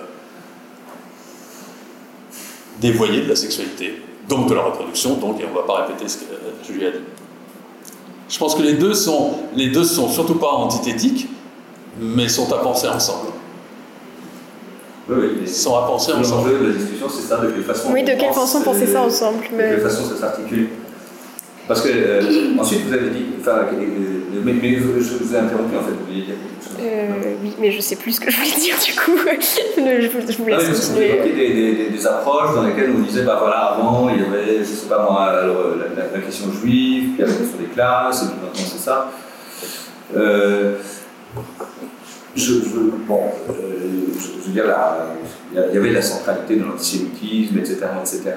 Et même, alors, sur ce plan-là, moi je pense que euh, l'antisémitisme se développe en Pologne à mesure que l'égalisation des conditions progresse, et que l'antisémitisme le plus violent explose là où l'égalité euh, se produit, notamment dans les universités, notamment sur les marchés, etc. etc. Et c'est, pas rien, là, là, c'est pas, pas un, un refus des, des mondes juifs clos sur eux-mêmes, c'est, le refus des juifs en tant qu'ils réclament l'égalité citoyenne et qui se placent sur un plan égalitaire. Tant que les juifs acceptaient euh, de- d'être euh, en quelque sorte fixés dans une euh, collectivement dans la hiérarchie nobiliaire, ça allait très bien. Enfin, Enfin, au contraire. Ben, On est un peu près. Enfin, très Sauf que les programmes euh, 15e, Oui, c'est ça, 16e, c'était un peu- 17e, c'est quand même là. Qu'est-ce qui fait que la haine, qu'est-ce qui fait que la haine des. des- euh, non, mais là, c'est pour le coup, tu es plus spécialiste que moi, mais qu'est-ce qui fait que la haine de groupes clos sur eux-mêmes de, se transforme en une haine, et je, te- je suis d'accord avec toi, ça c'est aussi la, la thèse d'Arendt et compagnie, se transforme en une haine de ceux qui veulent être nos égaux. Et c'est ça, mais c'est parce que. Alors qu'est-ce qui s'est passé de, de- que. C'est le passage de l'égalité qui est très. Non, mais la haine, la haine du clos, elle n'a pas disparu. La haine- haine clos, elle est très très limitée. Hein. Le mot pogrom n'existait pas, je te signale, parce qu'il date du 19e. Et que la Pologne, précisément, il y avait il y a, il y a toujours La, des- des- la le mot, il y a la chose. Bah, oui, mais Dans l'histoire, il y a la chose. Oui, oui, mais pas, pas à cette échelle-là. hein. C'était c'était très localisé, etc., etc. Et puis en fait, euh, tant, tant bien que mal, la Pologne du XVe siècle est un refuge par rapport aux violences euh, des, des- des- des croisades, Oui. les violences occidentales, euh, les, les expulsions, etc., etc. En gros, ça tient comme espace refuge. Ça ne veut pas dire que c'est pays, mais ça veut dire que j'ai l'impression que quelque chose se dégrade sur le fond, et, euh, euh, euh, avec le passage, disons, de quelque chose qui, qui relève davantage du mépris vers la haine, beaucoup plus, enfin, plus tardivement, en quelque sorte. Et à mesure, encore une fois, que l'idée même d'égalité progresse. Je suis d'accord. Enfin, c'est vraiment intéressant, mais je j'ai pas encore la réponse de savoir comment penser ça, mais je trouve Ouais, qu'il y, a- il y a un nœud à ce niveau-là, vraiment à Et historiquement, euh, disons que euh, euh, par rapport à cet ordre de succession, le juif, les classes, etc., ont pu se reporter aux années 30 euh, il y avait déjà des enjeux sexuels euh, par rapport aux nationalistes, etc. etc. Je, pense au, disons, au, fait que Zelensky avait mis sur pied euh, les, prémices disons, du planning familial, etc. Et je peux vous dire qu'il était absolument détesté par les, par nationalistes et, les cléricaux de tout poil. Et ensuite, ça a continué avec des, personnages que j'ai, enfin, qui, sont très connus en Pologne, mais que, moi j'ai découvert récemment. Mikhailina Wisłocka qui avait écrit euh, L'art d'aimer, etc. etc. Bon, c'est marrant. j'ai logé dans son ancien appartement à Varsovie. Euh. Non, c'est vrai. oui. Incroyable. oui, mais est-ce qu'on ne pourrait pas dire que cette montée de la revendication des droits à l'égalité ne s'accompagne pas d'une mise en cause justement des, des relations sexuelles euh, traditionnelles qui fondaient l'inégalité? Oui. Mais les choses se compliquent à partir du moment où les uns et les autres sortent de la, place qui leur est assignée. Tout à fait. Mais ben voilà. Oui, c'est ça. Ben voilà. C'est la bah, phrase que je pourrais dire. D'accord. Alors là, il y a un socle sur lequel on peut s'entendre. Voilà. Oui, là-dessus, je suis d'accord. Peut-être avant la revendication de l'égalité, c'est la question de la visibilité de l'existence de ce groupe. Je crois que maintenant, c'est ce groupe, même s'ils ne revendiquent pas trop leurs droits, euh, ils, deviennent, visibles. C'est ça, c'est la peur de l'existence. À pas ce qu'il va, au niveau légal, euh, demander des droits et devenir plus puissant. Non? C'est vrai, mais bon, du coup, cette visibilité, elle est aussi liée à, un combat. Après, c'est ça. Après, c'est vrai que le, le, pour le coup, dans le mouvement inverse, euh, l'opposition démocratique au sens large, civile en Pologne, s'est emparée de ces questions sexuelles aussi. Et donc, c'est aussi via ça, en fait, qu'ils vont défendre bah, le, libéralisme, la démocratie, etc. Et donc, c'est. Comment dire C'est devenu, je dirais, aussi une forme de prétexte pour... Euh, comment expliquer? Donc le, le, mouvement se passe aussi dans l'autre sens par rapport à, cette question sexuelle, ah. C'est-à-dire qu'elle est aussi brandie du côté euh, progressiste, même si j'aime pas vraiment le mot, euh, à des fins autres que vraiment euh, celles de l'égalité des droits. Enfin, c'est pour ça aussi qu'on voit énormément de personnalités de gauche ou de l'APO qui, euh, d'un coup, voilà, se sont d'accord, se revendiquent pour l'avortement, pour ceci, pour cela, mais foncièrement, c'est pas tant qu'il y a eu un, un, un, changement de mentalité à ce niveau-là, c'est qu'en fait, on s'est rendu compte que politiquement, le, le, le, le combat, il, était, il se jouait à ce niveau-là aussi, d'un côté comme de l'autre. Donc c'est. Et donc le cœur du combat, c'est quoi? Mais, en, vrai, en vrai, bon, il y, a toutes ces questions civiles, mais pour moi, le cœur du combat, et là je vais rejoindre euh, M. Zawadzki, mais c'est cette question de, de, la modernité par rapport à, à des modèles plus, plus traditionnels. Mais la modernité, ça peut être l'égalité des droits, comme dit oui, oui, bien sûr. Ça peut être euh, le sexuel. Oui, tout à fait, mais pour eux, c'est pareil. Enfin, je veux dire, ils font un amalgame, euh, tout, tout ce qui n'est pas eux, ça va être tout ce qui n'est pas la religion, tout ce qui n'est pas le traditionnel, c'est la modernité. Et inversement, euh, l'opposition se pense en termes de, en termes de modernité. Les, les discours, c'est voilà, nous allons faire de la Pologne un pays moderne. Donc il y a vraiment cette notion-là importante, je dirais. Et le moderne passe par le sexuel, d'un côté comme de l'autre. Donc au cœur, si on reprend l'axe euh, psychanalyse, au cœur, il y a quand même la terreur devant euh, la pollution, devant quelque chose qui salirait tout et qui... la souillure. La souillure.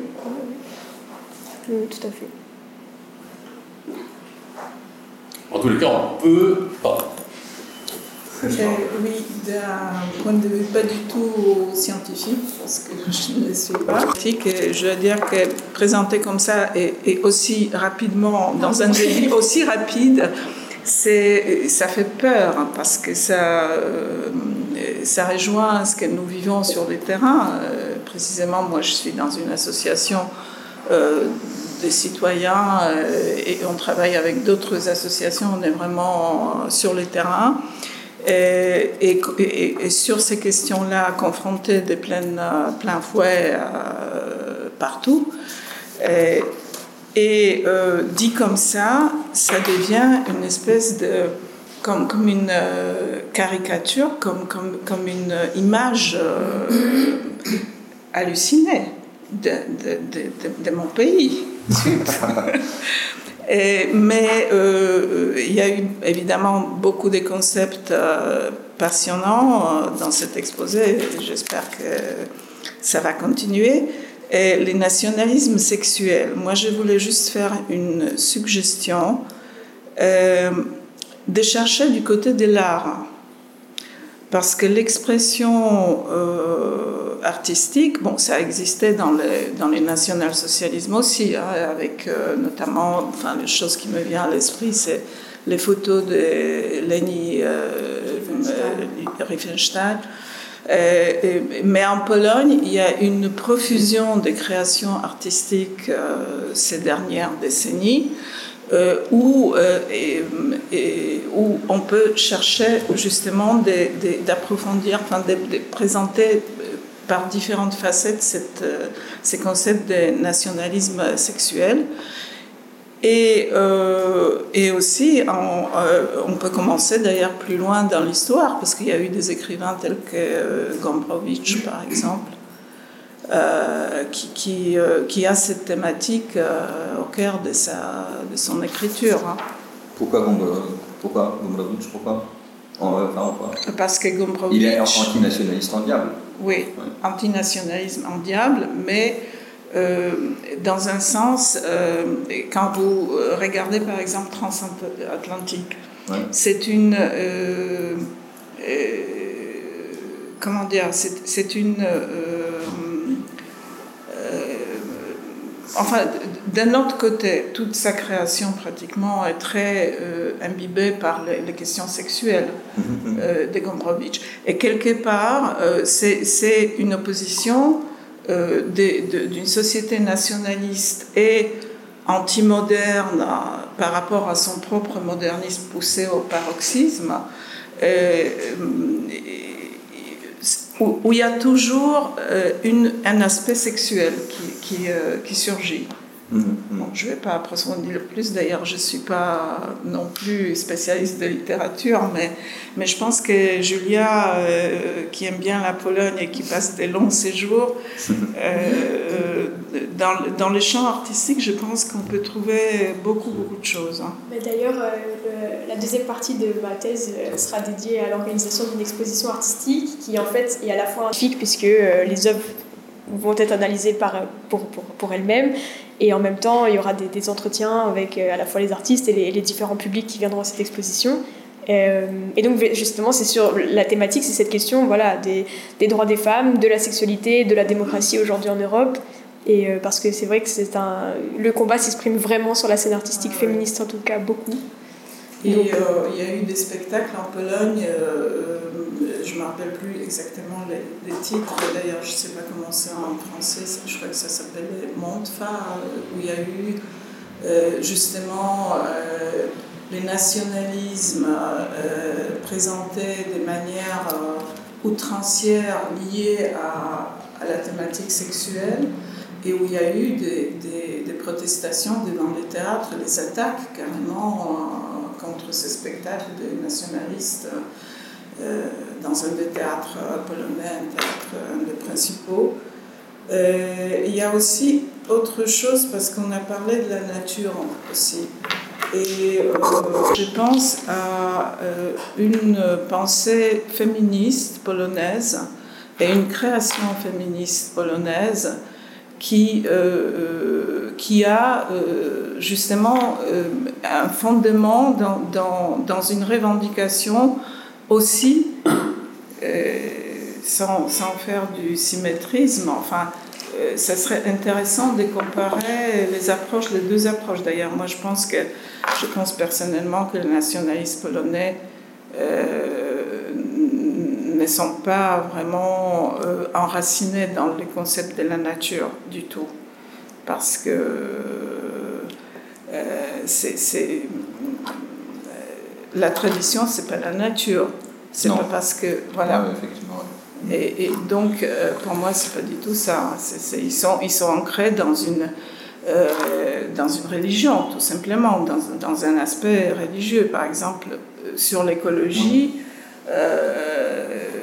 l'écologie pour les, nationalistes, il n'y a pas les concepts de la nature qui, qui est engagé dans leur anti-écologisme. C'est la citation de la Bible qui dit Dieu a dit allez exploiter cette terre et toutes ses ressources mais euh, ils s'appuient pas sur enfin comment dire c'est pas la nature mais ils vont s'appuyer sur des arguments pour euh, justifier en fait leur modèle de société comme un modèle naturel. Oui oui c'est ça mais ça c'est dans du discours. ouais, ouais, c'est ça. euh, ouais, c'est ça mais, mais, mais, du côté dans le fond mais du côté alors j'imagine féministe la conception de la nature, enfin, il, y a, effectivement tout un courant de, très essentialiste en fait, de la féminité, le fait qui se rejoint dans la nature, etc. et qui est pas plus. Enfin, je veux dire, bon, quand on fait des sciences sociales, on n'est pas vraiment convaincu par, ces arguments-là. Je crois qu'Agnieszka Spila, ah, oui. oui, tu connais. Oui, oui. oui tout à fait. C'est un manifeste, quoi. Oui, oui. Oui, mais je, je, trouve que c'est intéressant de, de, de, le voir comme ça, effectivement, parce que ils, ont, euh, ils ont leur conception en quelque sorte, euh, tradition, quelque chose là, euh, tradition religieuse, tradition nationaliste. Et, je ne suis pas sûr à cet égard que, que la thématique de Reich soit aussi, aussi pertinente. Donc la thématique de la répression. Je trouve que c'est trop massif en quelque sorte. Parce que c'est comme si la discussion ou le, conflit, c'était entre des gens qui étaient du côté de la répression de la sexualité et des gens qui étaient du côté de la libération sexuelle. Et je pense que c'est mal, dire mal, mal décrire les choses.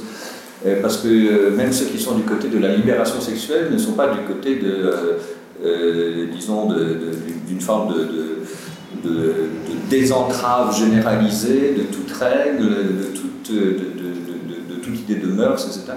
Ils veulent simplement une sexualité qui est en quelque sorte compatible avec l'autonomie et la liberté moderne, ce qui n'est pas la même chose. Mais euh, la radicalité d'un côté amène la radicalité de l'autre, parce qu'on a vraiment aussi tout un mouvement qui se développe en Pologne du côté euh, féministe le plus radical possible, qui pour des mœurs vraiment euh, totalement, vous éclater, c'est pas le mot, mais disons totalement libres.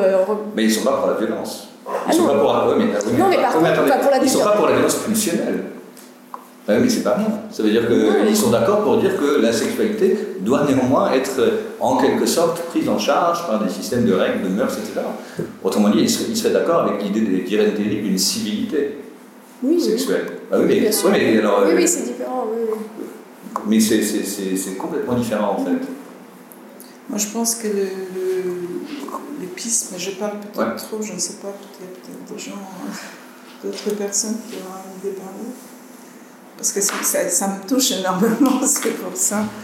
Euh, je pense que l'épice n'est pas tellement contre la sexualité, est, plus pour prendre le pouvoir sur la totalité de la vie, le, pouvoir euh, complet, et que euh, contre vraiment la, la sexualité. C'est bah, ça, voilà. Voilà c'est une question, c'est un enjeu de, pouvoir. Oui, mais justement, mais par rapport à ça, ça, veut dire que d'un côté, vous avez des gens qui, qui sont euh, le PIS, etc., qui sont du côté, eux, en réalité, du côté de la politisation de la sexualité, parce qu'ils vont considérer que la question, euh, toutes les questions sexuelles sont des questions éminemment que, que, la société doit prendre en charge au niveau politique, alors que les autres disent, bah non, ça, ça, ça, ça appartient à la sphère des individus, ils sont libres et, personne n'a à, s'en mêler en quelque sorte. Mais je sais et pas du coup, cela, il serait plutôt du côté d'une dépolitisation. Oui, mais je ne sais pas dans quelle mesure il en reste beaucoup au fils qui estiment que les choses euh, regardent que des individus au niveau privé. C'est une telle vision holiste de la société que. Chez qui Chez qui? Le PIS. Enfin, le PIS et d'autres, ah, je veux dire qu'il y a pire que bien sûr. Non, mais le PIS, oui, bah, bien sûr. Mais eux, ils sont du côté de la politisation. Puisqu'ils considèrent que c'est une question que, euh, qui doit être normée prise en charge, etc., Alors, du coup, eux, à la question de savoir à qui appartient le, corps ou le ventre des femmes, ils, disent bah, il n'appartient pas aux femmes, il, n'appartient pas aux individus, il appartient à, le, corps et le ventre des femmes appartiennent à la société. Et donc, c'est normal que la société décide si elles peuvent faire ou ne pas faire, etc. Une politique dépolitisant, on n'est pas loin de la dictature. Oui. On est, oui, mais ils sont dépolitisants au sens où, euh, en fait, ils suppriment toute autonomie, toute autonomie la catégorie politique. Toute différence toute différence. Mais politique au sens pluralité Oui, c'est la différence qui les effraie. C'est la différence par rapport à ce qu'ils considèrent, eux, la norme. La norme ils veulent imposer leurs normes de manière autoritaire. C'est ça. Ouais. C'est ça. Mais là où je trouvais euh, Reich intéressant, enfin, bon, je, je trouve qu'il y a beaucoup de choses qu'il qui écrit qui font directement penser au contexte polonais, mais bon, enfin, tous les contextes fascistes finalement ou pré-fascistes s'y retrouvent, mais euh, c'est dans l'aspect, et là je sais qu'on n'est pas forcément d'accord parce qu'on avait déjà eu cette discussion pour mon mémoire, mais Ah bon? sur la question de, de la manipulation et euh, du côté euh, finalement euh, mise en scène ou calculée en fait de ces politiques et qui serait pas nécessairement quelque chose de, de, de, de- dont ils seraient forcément convaincus. Alors il y a des gens particulièrement Ah, convaincus, vraiment. Voilà. Euh, mais euh, il y a eu énormément de, de scandales, et puis même, bon, moi, dans les, les, les, les entretiens que j'ai pu faire et les choses auxquelles j'ai pu assister, euh, qui montrent qu'il y a une énorme forme d'hypocrisie, parce qu'il y a vraiment cette volonté d'imposer ces normes, et de dire, voilà, nous on pense comme ça et ça doit être comme ça, mais dans le privé, eux-mêmes ne font absolument pas ça, et c'est les pires, je veux dire. Donc ça pose aussi question. C'est intéressant. Euh, on, on dit parfois que le catholicisme polonais est, est terriblement hypocrite. Mais bien On sûr, n'a pas bien mentionné euh, les problèmes euh, au sein de l'Église. Ouais. Mais là aussi en Pologne, pas, pas qu'en Pologne, mais dans le monde catholique et, et en tout cas qui concerne directement la, la Pologne, il paraît-il qu'il y, a- il y aurait une forme de, de schisme en préparation par rapport justement à ces questions sexuelles, enfin, entre une église plus progressiste finalement et une euh, plus, plus conservatrice ou voire réactionnaire. Et, euh, et le nouveau Vatican serait la Pologne. Enfin, je- il y a vraiment des discussions comme ça. euh, Mais Mais là, on parle de sexualité ou on parle de pédocriminalité? Non, les, crime les deux. Les deux. Les deux. Parce que la Pologne, il y a des spécialistes là aussi, mais euh, l'Église catholique, euh, c'est un, c'est un repère. Il y a eu des films là-dessus. Bien sûr. Il y a des- Bah, bien sûr. c'est beaucoup de choses. Mais en tout cas, ce qui était intéressant, et vous l'avez, enfin, on, a- on en avait parlé vaguement au téléphone, mais le, le côté euh, obsessionnel, euh, phobique euh, pour le sexuel, et, euh, et, et je rapporte ça pour, pour le sexuel et pour les enfants, c'est- très, très paradoxal, ou je, sais, j'ai pas encore trop élaboré là-dessus, mais ça m'a vraiment frappé sur le terrain, mais euh, voilà, ils sont absolument anti-sexuels dans tout leur discours, vraiment, Euh, ils voient le mal partout, mais finalement, c'est eux qui amènent sur, la, sur le- publiquement cette question sans arrêt, incessamment. Ils Ils ne parlent que de ça. Pareil pour les, les enfants. C'est, euh, il faut protéger les enfants euh, de la pédophilie, mais alors pas la pédophilie dans l'église. La pédophilie, pour eux, c'est les homosexuels. Et en même temps, par rapport à l'avortement, c'est voilà, il faut protéger les, les protéger les enfants à naître, etc. Donc, et c'est eux qui reviennent toujours avec ces sujets-là et qui, enfin, je sais pas, il y a une espèce de Il y a un parallèle, Il y a à, un faire, parallèle. il y a un parallèle à faire avec les, les groupes qui ont soutenu, euh, on pense aux Proud Boys ou aux, ah oui, les masculinistes et tout ça. Oui, bien sûr. Ah oui. Mais c'est les mêmes. Ils sont littéralement obsédés par la sexualité. Oui, tout à fait. Mais alors en Pologne, c'est vrai que c'est intéressant parce que ça, ça, ça peut faire fond effectivement sur des angoisses euh, démographiques, des angoisses de disparition, etc. etc. Et euh, il me semble que quand on réfléchit à, la, à- à- simplement à l'histoire de, de- de la sexualité en Occident, à un certain moment, on, on se rend compte que la question de la reproduction sociale de la société est en quelque sorte dépolitisée, progressivement dépo- dépolitisée. En Pologne, peut-être que ça résiste beaucoup plus, parce que, parce que cette question de la disparition de la société en tant que totalité est une vraie question. Et là, pour le coup, ils peuvent jouer effectivement du traumatisme qui est constamment réactivé.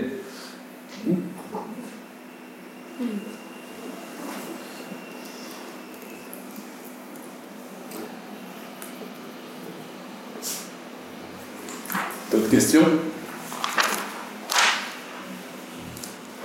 Crois pas, moi, enfin, pour relancer la discussion, c'est une question, questions. je crois pas qu'il faille faire rentrer la, la pédocriminalité dans le débat. Non, Ah, non, Et non, de, non. la, de la sexualité dans l'Église. non, non, Non, non, non, non, non, non. C'est Soit juste que parce c'est un qu'on condamne l'Église de- parce qu'elle n'est que ça, soit parce que. Non, non, bien sûr que non. Mais je veux dire, c'est, c'est, c'est, je voulais juste souligner ça parce que, bon, on a effectivement ces scandales de pédophilie dans l'Église euh, qui sont complètement tus euh, et minimisés par euh, bah, les, les, les, les fervents croyants, en tout cas, les pratiquants durs, Partout- purs et monde. Oui, oui, mais je parle en tout cas, moi, de ce que je vois de- en Pologne. je ne vais pas généraliser, mais effectivement. Euh, mais c'est eux qui vont. euh, mais par contre, voilà, les homos- les homosexuels, ça va être la pédophilie. Enfin, je veux dire, ils viennent avec cette question-là, mais ils reportent sur autre chose. Donc, mais, euh, mais pour eux, cette question est inexistante au sein du clergé.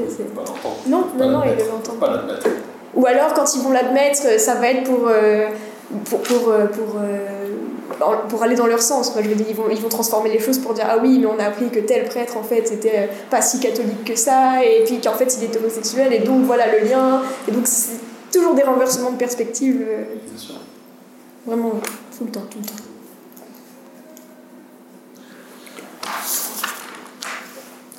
Euh, euh, pardon. Je veux savoir si euh, au sein du PIS, il y avait une allocation parfaite entre le, le combat contre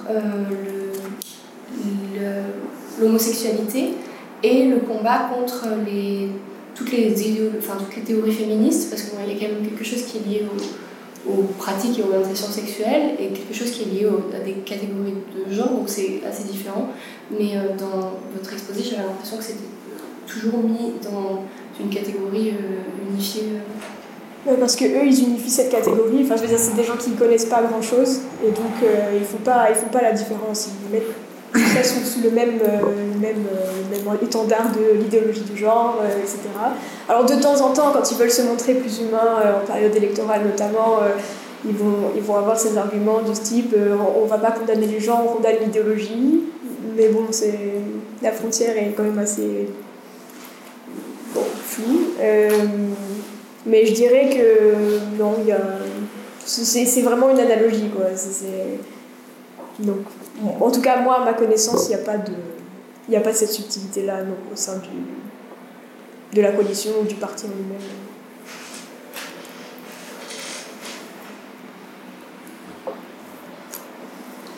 Reste à connaître les élections, les résultats.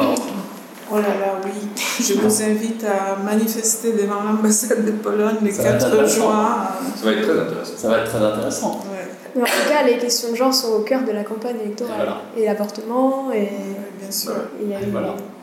Et, on dit qu'en fait, tout va se jouer de manière globale, comme de l'autre côté, euh, euh, ce pouvoir veut posséder tout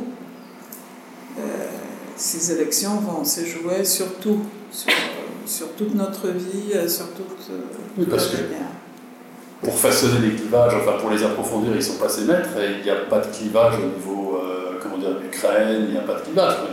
Il y en a des petits au sein de la droite. il y en a des petits quand même au sein de la droite ah par rapport à l'Ukraine. Ouais. Pourquoi? Bah, Il y a des anti-ukrainiens, des nationalistes ah polonais anti-ukrainiens, il y en a encore, mais ils sont vraiment minoritaires, mais je veux dire, les clivages peuvent exister.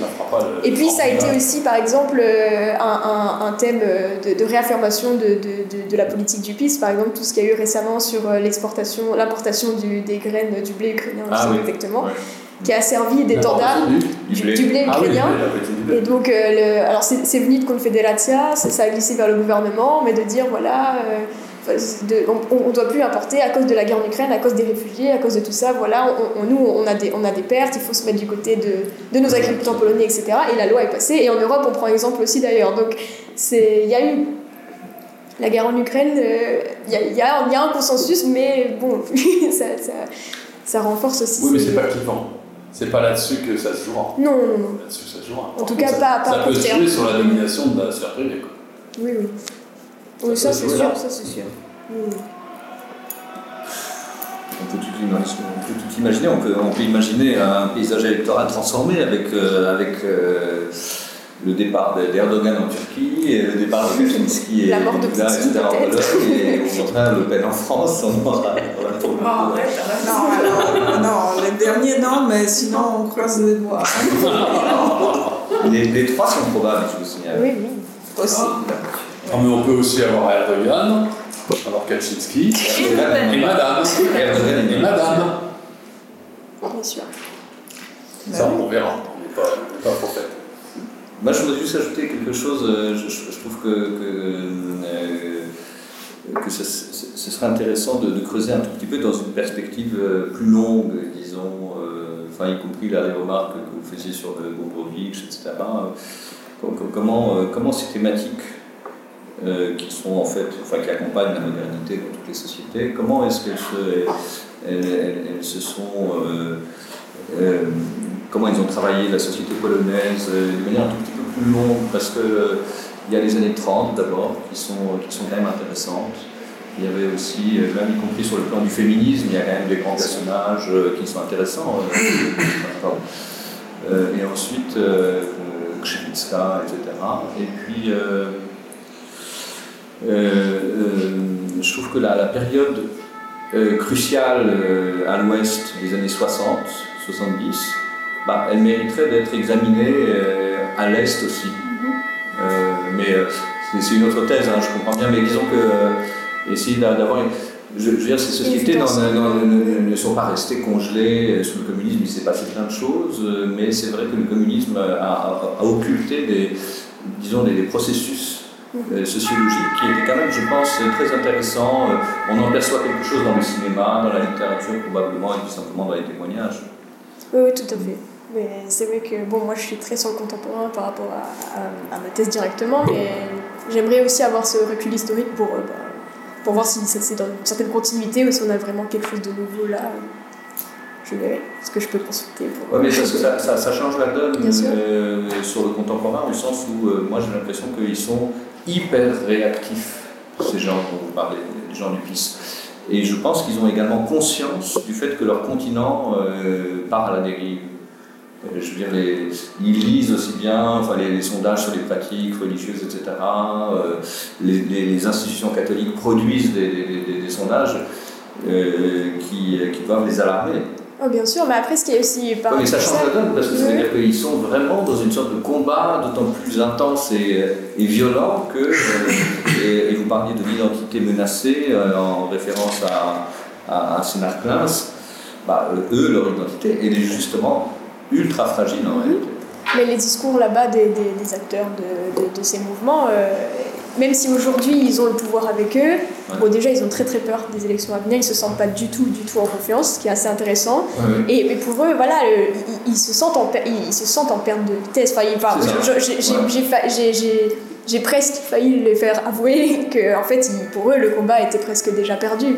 Mais, mais ils le pensent comme ça, ils se sentent pas du tout en position de force malgré euh, l'explosion de l'extrême droite dans le monde entier et, la progression de ces idées, ils ont conscience qu'en fait, il y, a eu, il y a eu cette espèce d'opportunité euh, synergique avec ces, ces, mouvements populistes, les religieux, etc., qui, qui, ont fait alliance, mais que globalement, euh, il ne faut pas le poids, et que bon, après, c'est aussi toujours cette c'est des gens qui se sentent perpétuellement menacés et c'est aussi leur raison d'être. Mais, mais ils ont raison s'ils se sentent incertains de venir.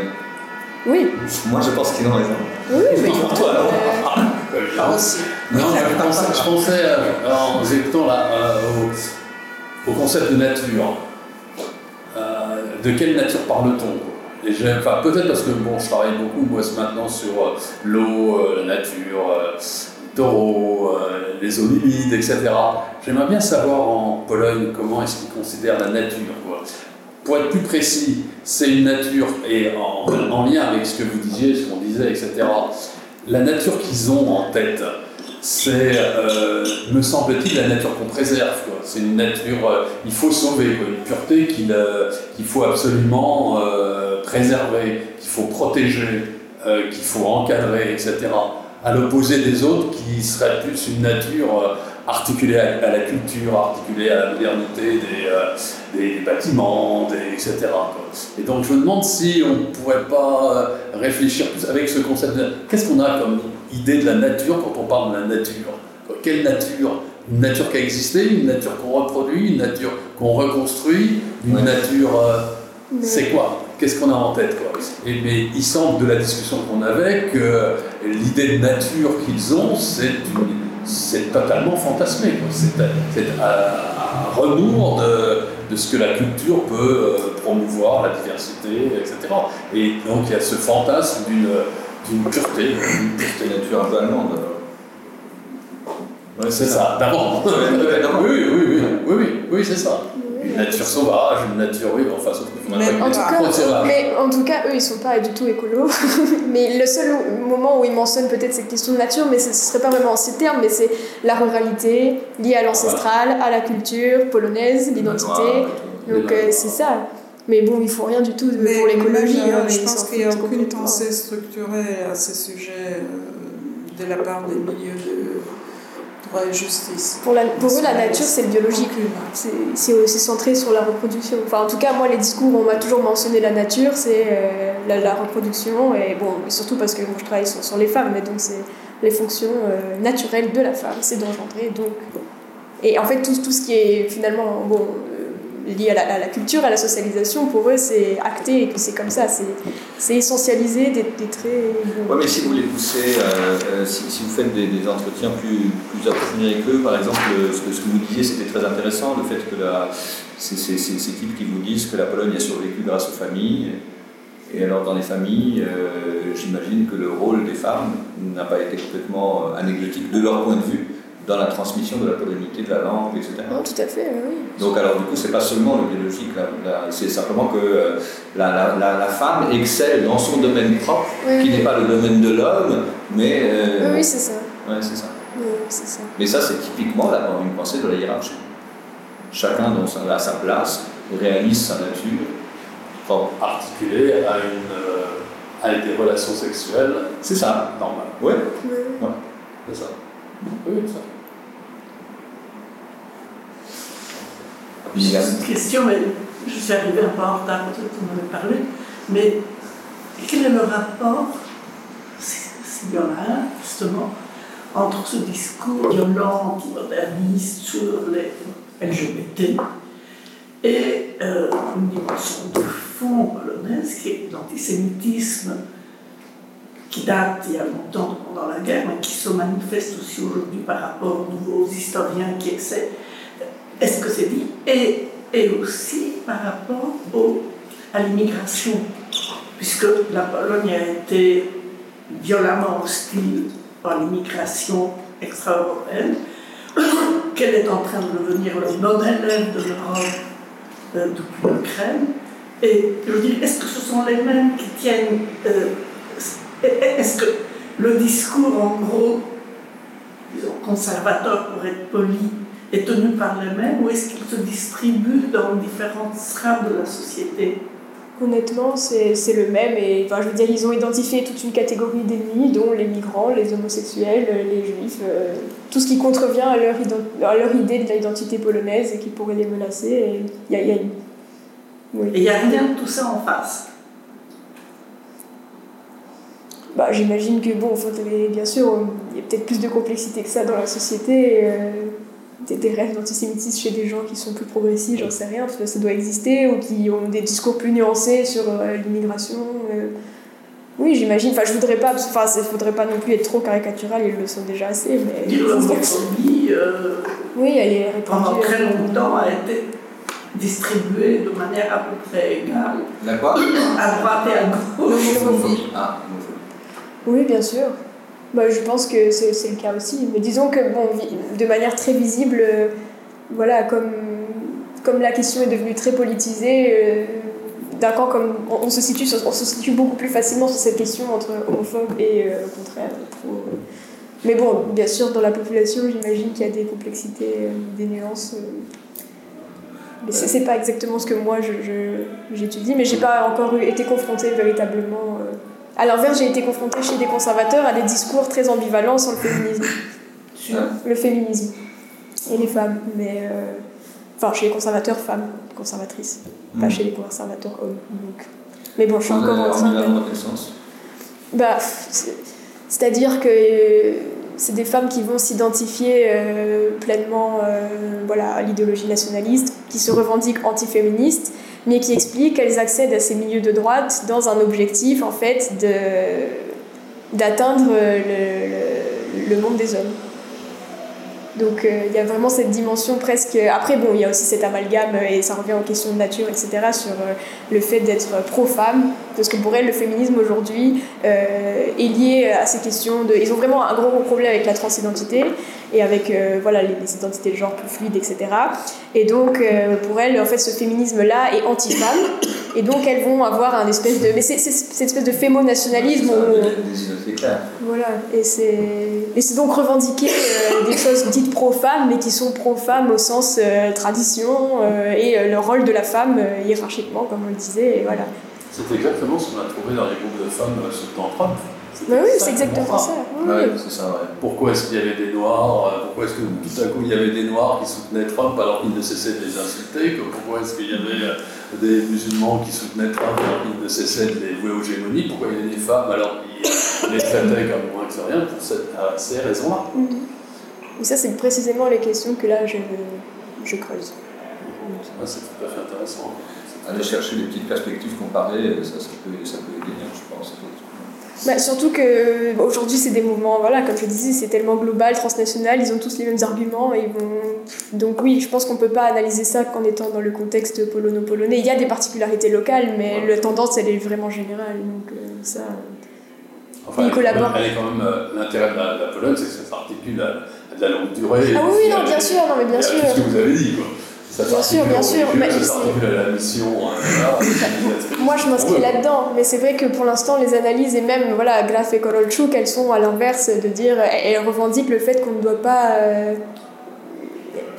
insister sur l'exceptionnalisme de la Pologne à ce niveau-là. Elles, elles veulent vraiment réinsérer ça dans une dimension globale, euh, parce qu'elles sont elles dans une approche comparatiste et tout ça. Mais Bah, ça, donc je pense qu'il y a un juste à milieu à projet.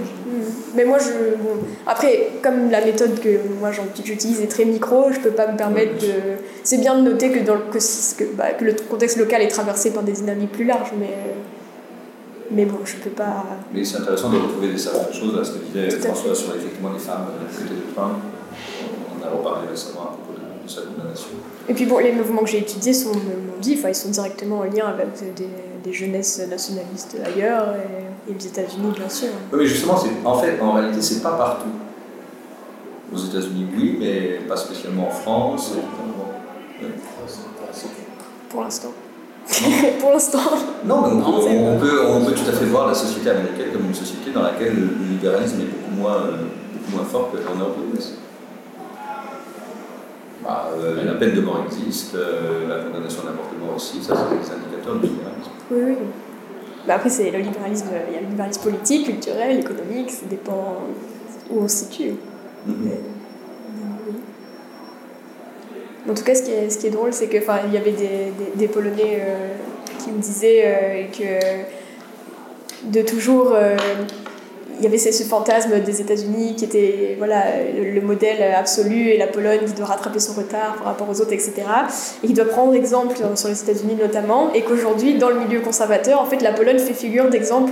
Et donc, les, les, les Américains s'inspirent aussi des, des, des dynamiques d'Europe de l'Est. euh, Pologne, Hongrie, etc. Ouais, et donc, euh, et pour eux, c'est aussi une forme, une fierté, Ah oui, je- De- quoi, oui. une fierté. bien sûr. Et sur, sur la distinction entre l'idéologie et préjugés, ça, je pense que ça se recoupe pas, pas toujours, euh, ça c'est clair, mais à partir du moment où tu as une politisation forte, on a l'impression qu'à un certain moment, euh, euh, il y a- une sorte de clarification du paysage, mais sur le fond, ça, ce, ce n'est pas aussi clair, jamais, je pense. Là, là, pour, pour le moment, il y, a, il y a une vraie polarisation. Ouais. En tout cas, euh, pardon. Oui, oui, non, mais bien sûr, je vous pose la question, vu d'ici, où justement la polarisation est pour le moment encore pas très forte, mais justement, ça, ça, ça me frappe en vous écoutant, disant oui, il y a, il y a des moments historiques où les choses se cassent vraiment en deux, avec des profils extrêmement déterminés d'un côté, et probablement aussi par réaction en face. Ouais, c'est ça. Enfin, c'est- Mais regarde, euh, après 67-68 en Pologne, dans le monde des intellectuels, euh, urbains, etc., etc., il ne convenait pas d'être antisémite. Ça ne veut pas dire qu'il n'y avait pas de préjugés antisémites, ils étaient très puissants. Mais je veux dire, ça ne s'exprimait pas comme ça, parce qu'après la campagne de 67-68, c'était, il y a une sorte de polarisation. Elle est à la fois relativement profonde et relativement superficielle. Euh, bon, mais ça ne va pas jusqu'à transformer complètement les préjugés. Mais à un certain moment, il y a une cristallisation idéologique qui produit des effets. c'est- très frappant quand même. Ouais. Et pour l'antisémitisme des historiens, je pense que ce qu'ils ne supportent pas, euh, principalement pour le, enfin, par rapport euh, disons, aux attaques des, des, des- historiens, etc., le, le- le- le point crucial porte vraiment sur la mise en cause euh, de la nation, je pense. C'est ça le, le- ce qu'ils ne supportent pas du tout, ce qu'ils ne peuvent pas supporter. Et de sa pureté. Oui, c'est ça, oui, mais de, de- d'une- c'est très, très exactement, ça va dans- exactement dans votre sens, c'est une sorte d'absolu. Et ça, et aussi le- la reconnaissance par rapport à la mémoire de l'Holocauste. C'est-à-dire que là, et c'est plus, je rejoins votre remarque sur les questions d'égalité, c'est non, ils ne peuvent pas revendiquer d'être les victimes, c'est nous les victimes. Ah on oui. n'est pas égal, euh, on est dans, dans, dans, le, dans, dans la mémoire, et il y a un vrai conflit sur la mémoire aussi de la Shoah, euh, au-delà de cette question de la responsabilité des, de la Pologne, mais euh, il y a cette idée de c'est nous les victimes premières et pas les juifs, euh, donc c'est vraiment. hein. Bon, Bon, eh ben, c'est bien. merci beaucoup Julien. Merci, c'était très intéressant.